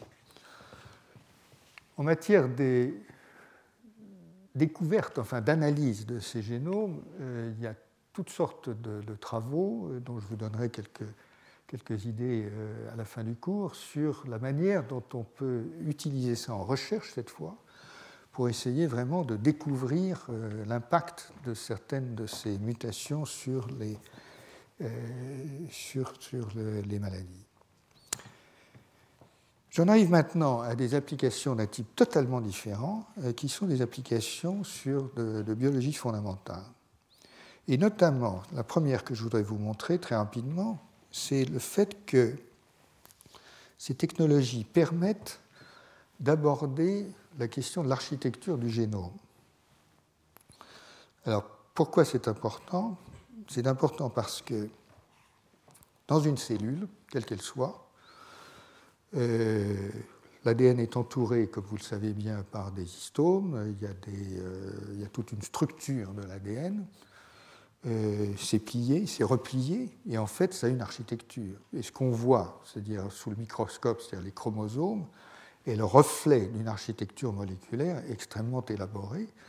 Et la question posée maintenant, c'est peut-on aborder cette architecture à différents niveaux d'organisation, et notamment au niveau fonctionnel, puisque on sait, d'après des expériences chez la drosophile et d'autres, que généralement, les parties abondamment exprimées, en tout cas, sont un peu déployées, elles sortent des structures compactes pour se déployer dans l'espace, etc., etc. Donc il y a tout un problème, une catégorie de problèmes qui touche à la topologie des génomes à l'intérieur des noyaux des cellules. Et à partir de ça, vous pouvez bien sûr vous dire, alors est-ce qu'il y a une topologie ? Point numéro 1. Deuxièmement, quelle est-elle ? Enfin, troisièmement, est-ce qu'elle varie selon certains états physiologiques, etc. En fait, c'est un très grand champ de recherche et je vous donne simplement le principe, sachant que, à ma connaissance, ceci n'a pas été appliqué aux cellules immunitaires et que j'imagine bien qu'un de ces jours, ça va l'être et que ce serait très intéressant que cela le soit. Donc, voilà le principe. Le principe, c'est que vous imaginez que vous avez ces énormes pelotes d'ADN. Je vous rappelle que dans chacune de nos cellules, il y a plus d'1 mètre d'ADN. Si on met tout bout à bout, ça fait plus d'1 mètre. Donc, évidemment, tout ça est condensé, replié, machiné, il y a des protéines, etc. Et donc, la question, c'est est-ce qu'on peut analyser la topologie par proximité ? Et l'idée est simple, c'est que s'il y a des zones de proximité, en utilisant des agents chimiques, on doit être capable de ponter chimiquement ces régions. Hein, c'est l'idée générale. Et donc, il y a effectivement des réactifs chimiques qui permettent de faire ça. Et donc, l'idée, c'est que quand vous prenez... Attendez. Non, je reprends, pardonnez-moi. L'idée, c'est que si vous avez des bouts d'ADN qui sont liés dans des édifices protéiques, on doit pouvoir couper avec des enzymes, en l'occurrence des enzymes de restriction, et puis ensuite isoler ça, et là l'astuce c'est d'en faire des cercles, mais enfin c'est une astuce technique, et puis ensuite de le séquencer. Et donc vous voyez que ceci n'est plus faisable, alors vous allez avoir des millions de trucs comme ça, hein, lorsque vous faites l'expérience, parce que... La chromatine a donc une organisation, ça c'est connu, et donc vous allez trouver des bouts qui sont associés ensemble et vous allez en trouver des millions. Et donc l'idée après, c'est que vous séquencez tout. Et encore une fois, c'était absolument infaisable sans les techniques, bien sûr, de séquençage massif et parallèle et blabla que je vous ai indiqué. À partir de quoi, ce que vous pouvez faire, c'est prendre vos séquences et faire une belle matrice. Et à partir de cette matrice, vous voyez quelles sont les séquences qui, en plus, vous vous référez à la topologie connue des gènes dans le génome humain, et vous voyez si des séquences sont de façon inattendue proches des unes des autres, ce qui vous indiquera qu'elles étaient dans une boucle. D'accord ? Oui. Et donc, ça a été fait, et ça vous donne, alors, avec des milliers et des milliers de points, ce genre de diagramme, qui indique qu'à l'intérieur du chromosome 14, il y a effectivement des zones qui sont beaucoup plus condensées que d'autres. Et en fait, je hyper-simplifie ce très bel article d'ailleurs, et en fait, ça identifie très clairement ce qu'on appelle la chromatine condensée non exprimée, probablement non exprimée, de la chromatine décondensée qui est exprimée. Et donc, c'est possible grâce à cette technologie. Pardon. Maintenant, ce qui est assez extraordinaire, c'est que vous pouvez poser la question avec des séquences venant de chromosomes différents pour savoir si les chromosomes interagissent entre eux avec une certaine topologie et un certain ordre.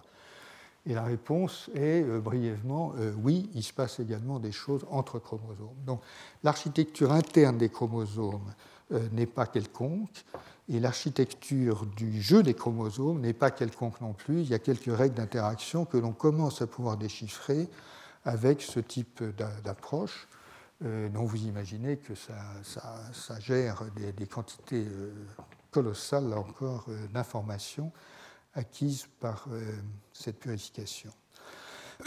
À quoi ça correspond ? Ben, ça correspond en partie à ce que... Enfin, on essaie de le faire correspondre, et je le montre uniquement pour vous indiquer le champ, hein.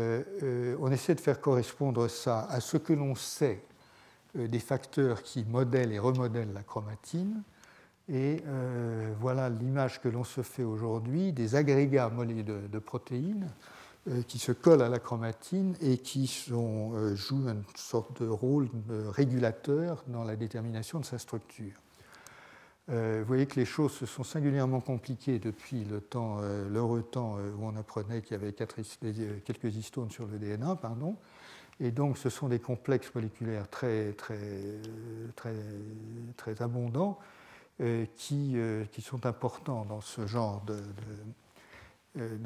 d'opérations. Donc tout ça, ce sont des blocs, des agrégats spécifiques qui interviennent dans le modelage de la chromatine, et certains sont spécifiques, les uns du système des progéniteurs du système nerveux, d'autres de progéniteurs des cellules cardiaques, etc., etc. Donc c'est extrêmement important au niveau régulateur. Et là encore, je cite ce travail comme un exemple de ce qui pourrait se développer possiblement en immunologie. Vous voyez qu'il y a des complexes différents à différentes étapes de développement, et je pense que c'est un champ assez grand ouvert pour des études immunologiques ultérieures. Autre application de cette technologie de séquençage, c'est d'analyser les modifications dans l'ADN.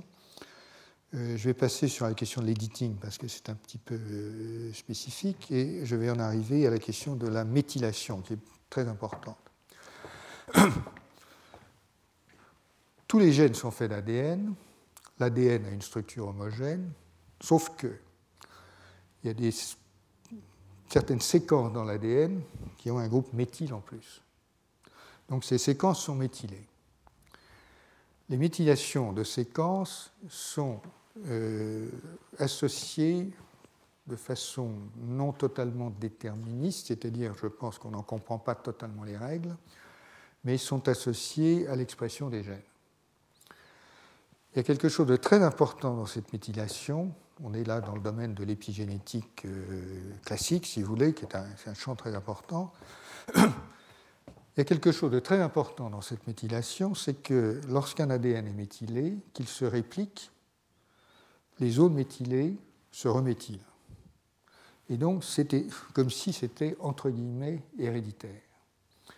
Ça, c'est très important parce que ces modifications épigénétiques, on les appelle épigénétiques précisément parce qu'elles ne touchent pas aux cas de base de l'ADN en tant que telles, elles touchent à leur méthylation, mais ça se transmet d'une génération à l'autre. Je précise, d'une génération cellulaire à l'autre. Okay ? Le résultat de ça, qui est très important, c'est que lorsque vous avez une méthylation de certains groupes de nucléotides. Alors, c'est les groupes CpG, les experts connaissent ça, qui sont associés notamment à des promoteurs. Ça entraîne la perte de l'expression des gènes. Donc, ce n'est pas que le gène soit inactif. C'est qu'il y a une méthylation dans certaines zones qui touchent à l'expression du gène, et du coup, le gène ne s'exprime pas. Il n'est pas muté. Il peut se réveiller, mais il est éteint.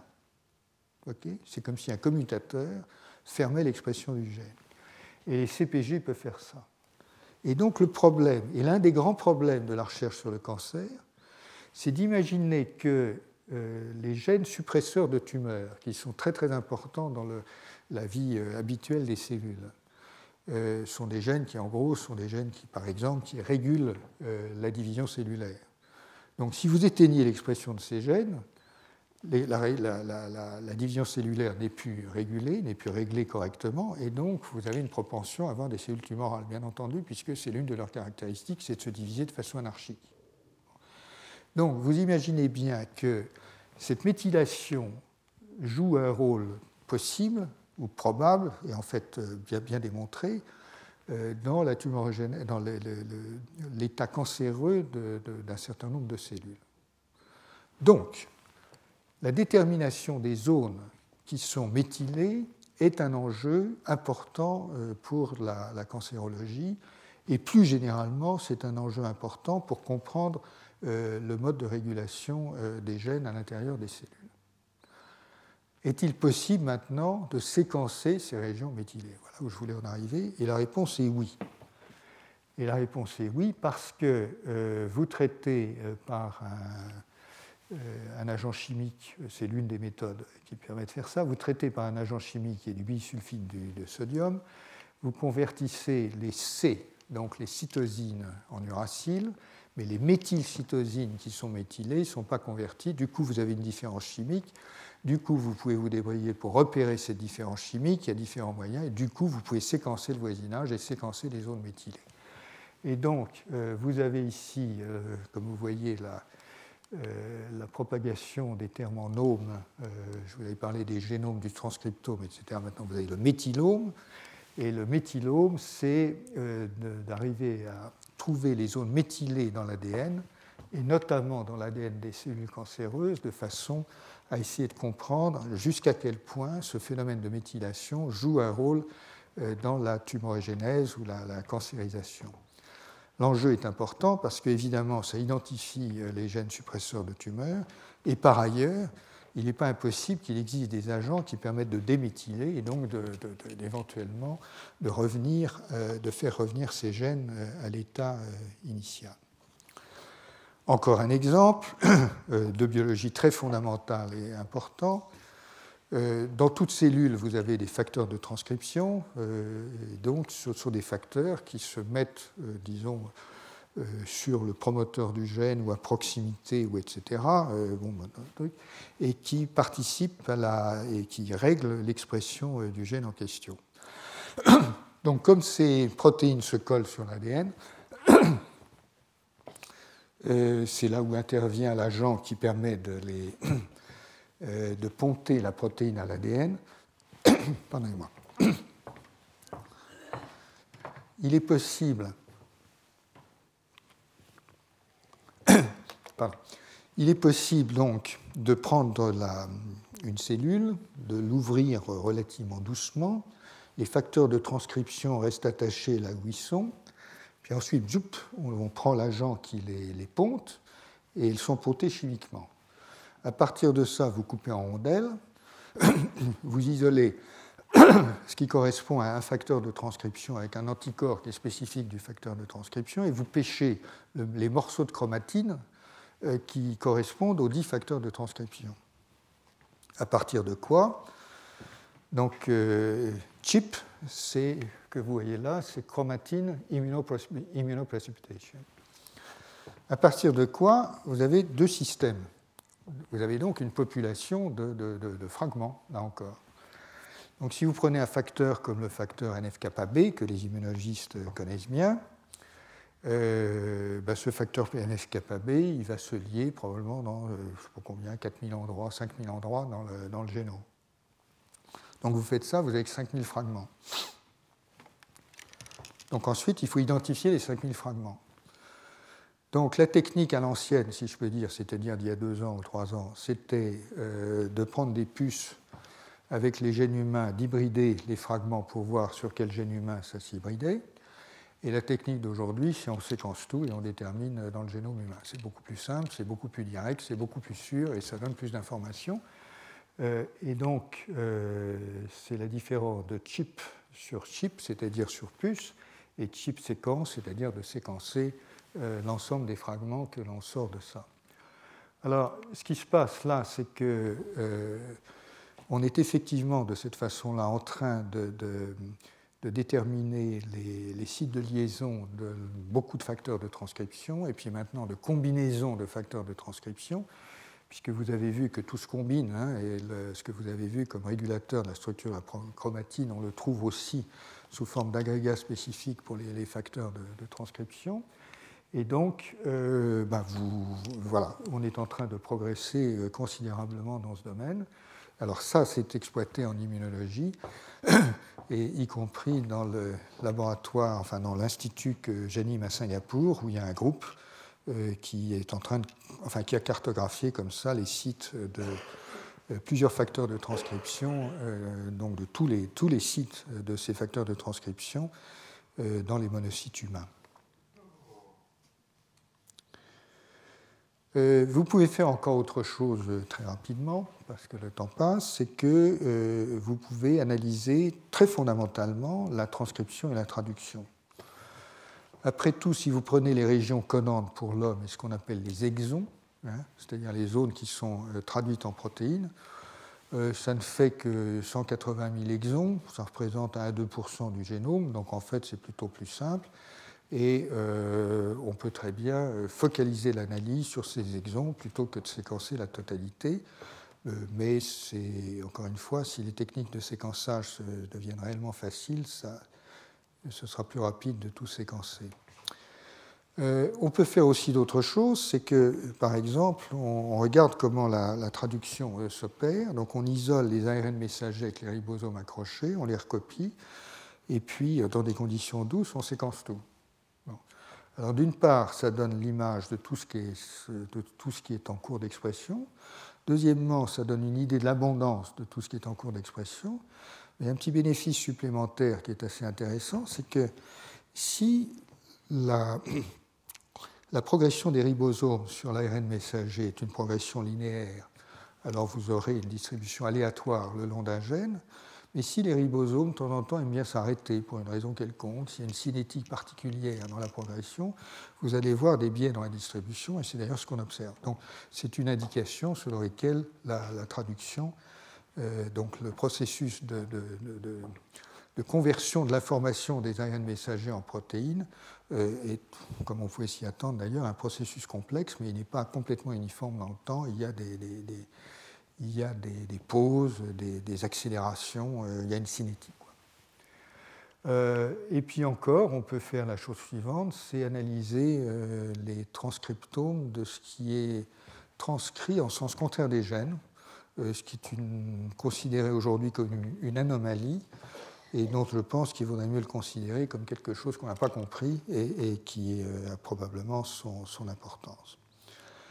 Et finalement, et j'en aurai fini, ce qui nous laissera le temps peut-être pour quelques questions si vous en avez, on peut aussi s'intéresser à cette nouvelle catégorie très importante des petits ARN régulateurs qu'on trouve de plus en plus grand nombre dans toutes les cellules et dont on s'aperçoit qu'ils jouent un rôle très très important au niveau de la régulation des gènes.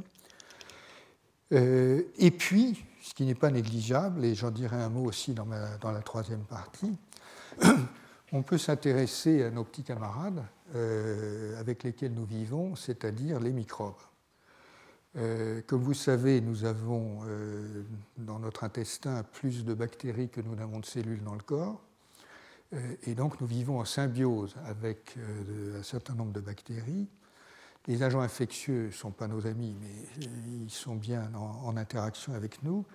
Et donc, l'extension des technologies de séquençage au monde microbien est également un enjeu de compréhension des phénomènes biologiques et singulièrement, bien sûr, de l'immunologie, puisque le système immunitaire est quand même sûrement là pour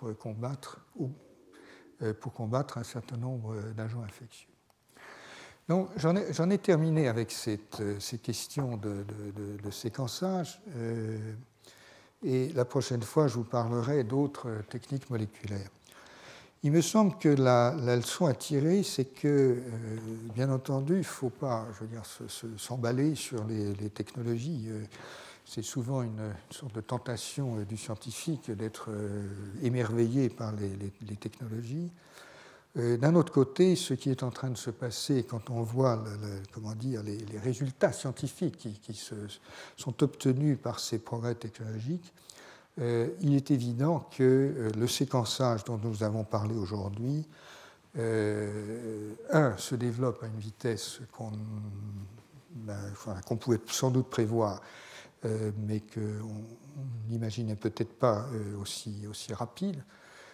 On est vraiment dans la même vitesse d'expansion que l'informatique, avec ce facteur 2 tous les quelques mois, là, qui accroît la puissance d'analyse, avec en plus des progrès de biophysique sur la puissance des résolutions.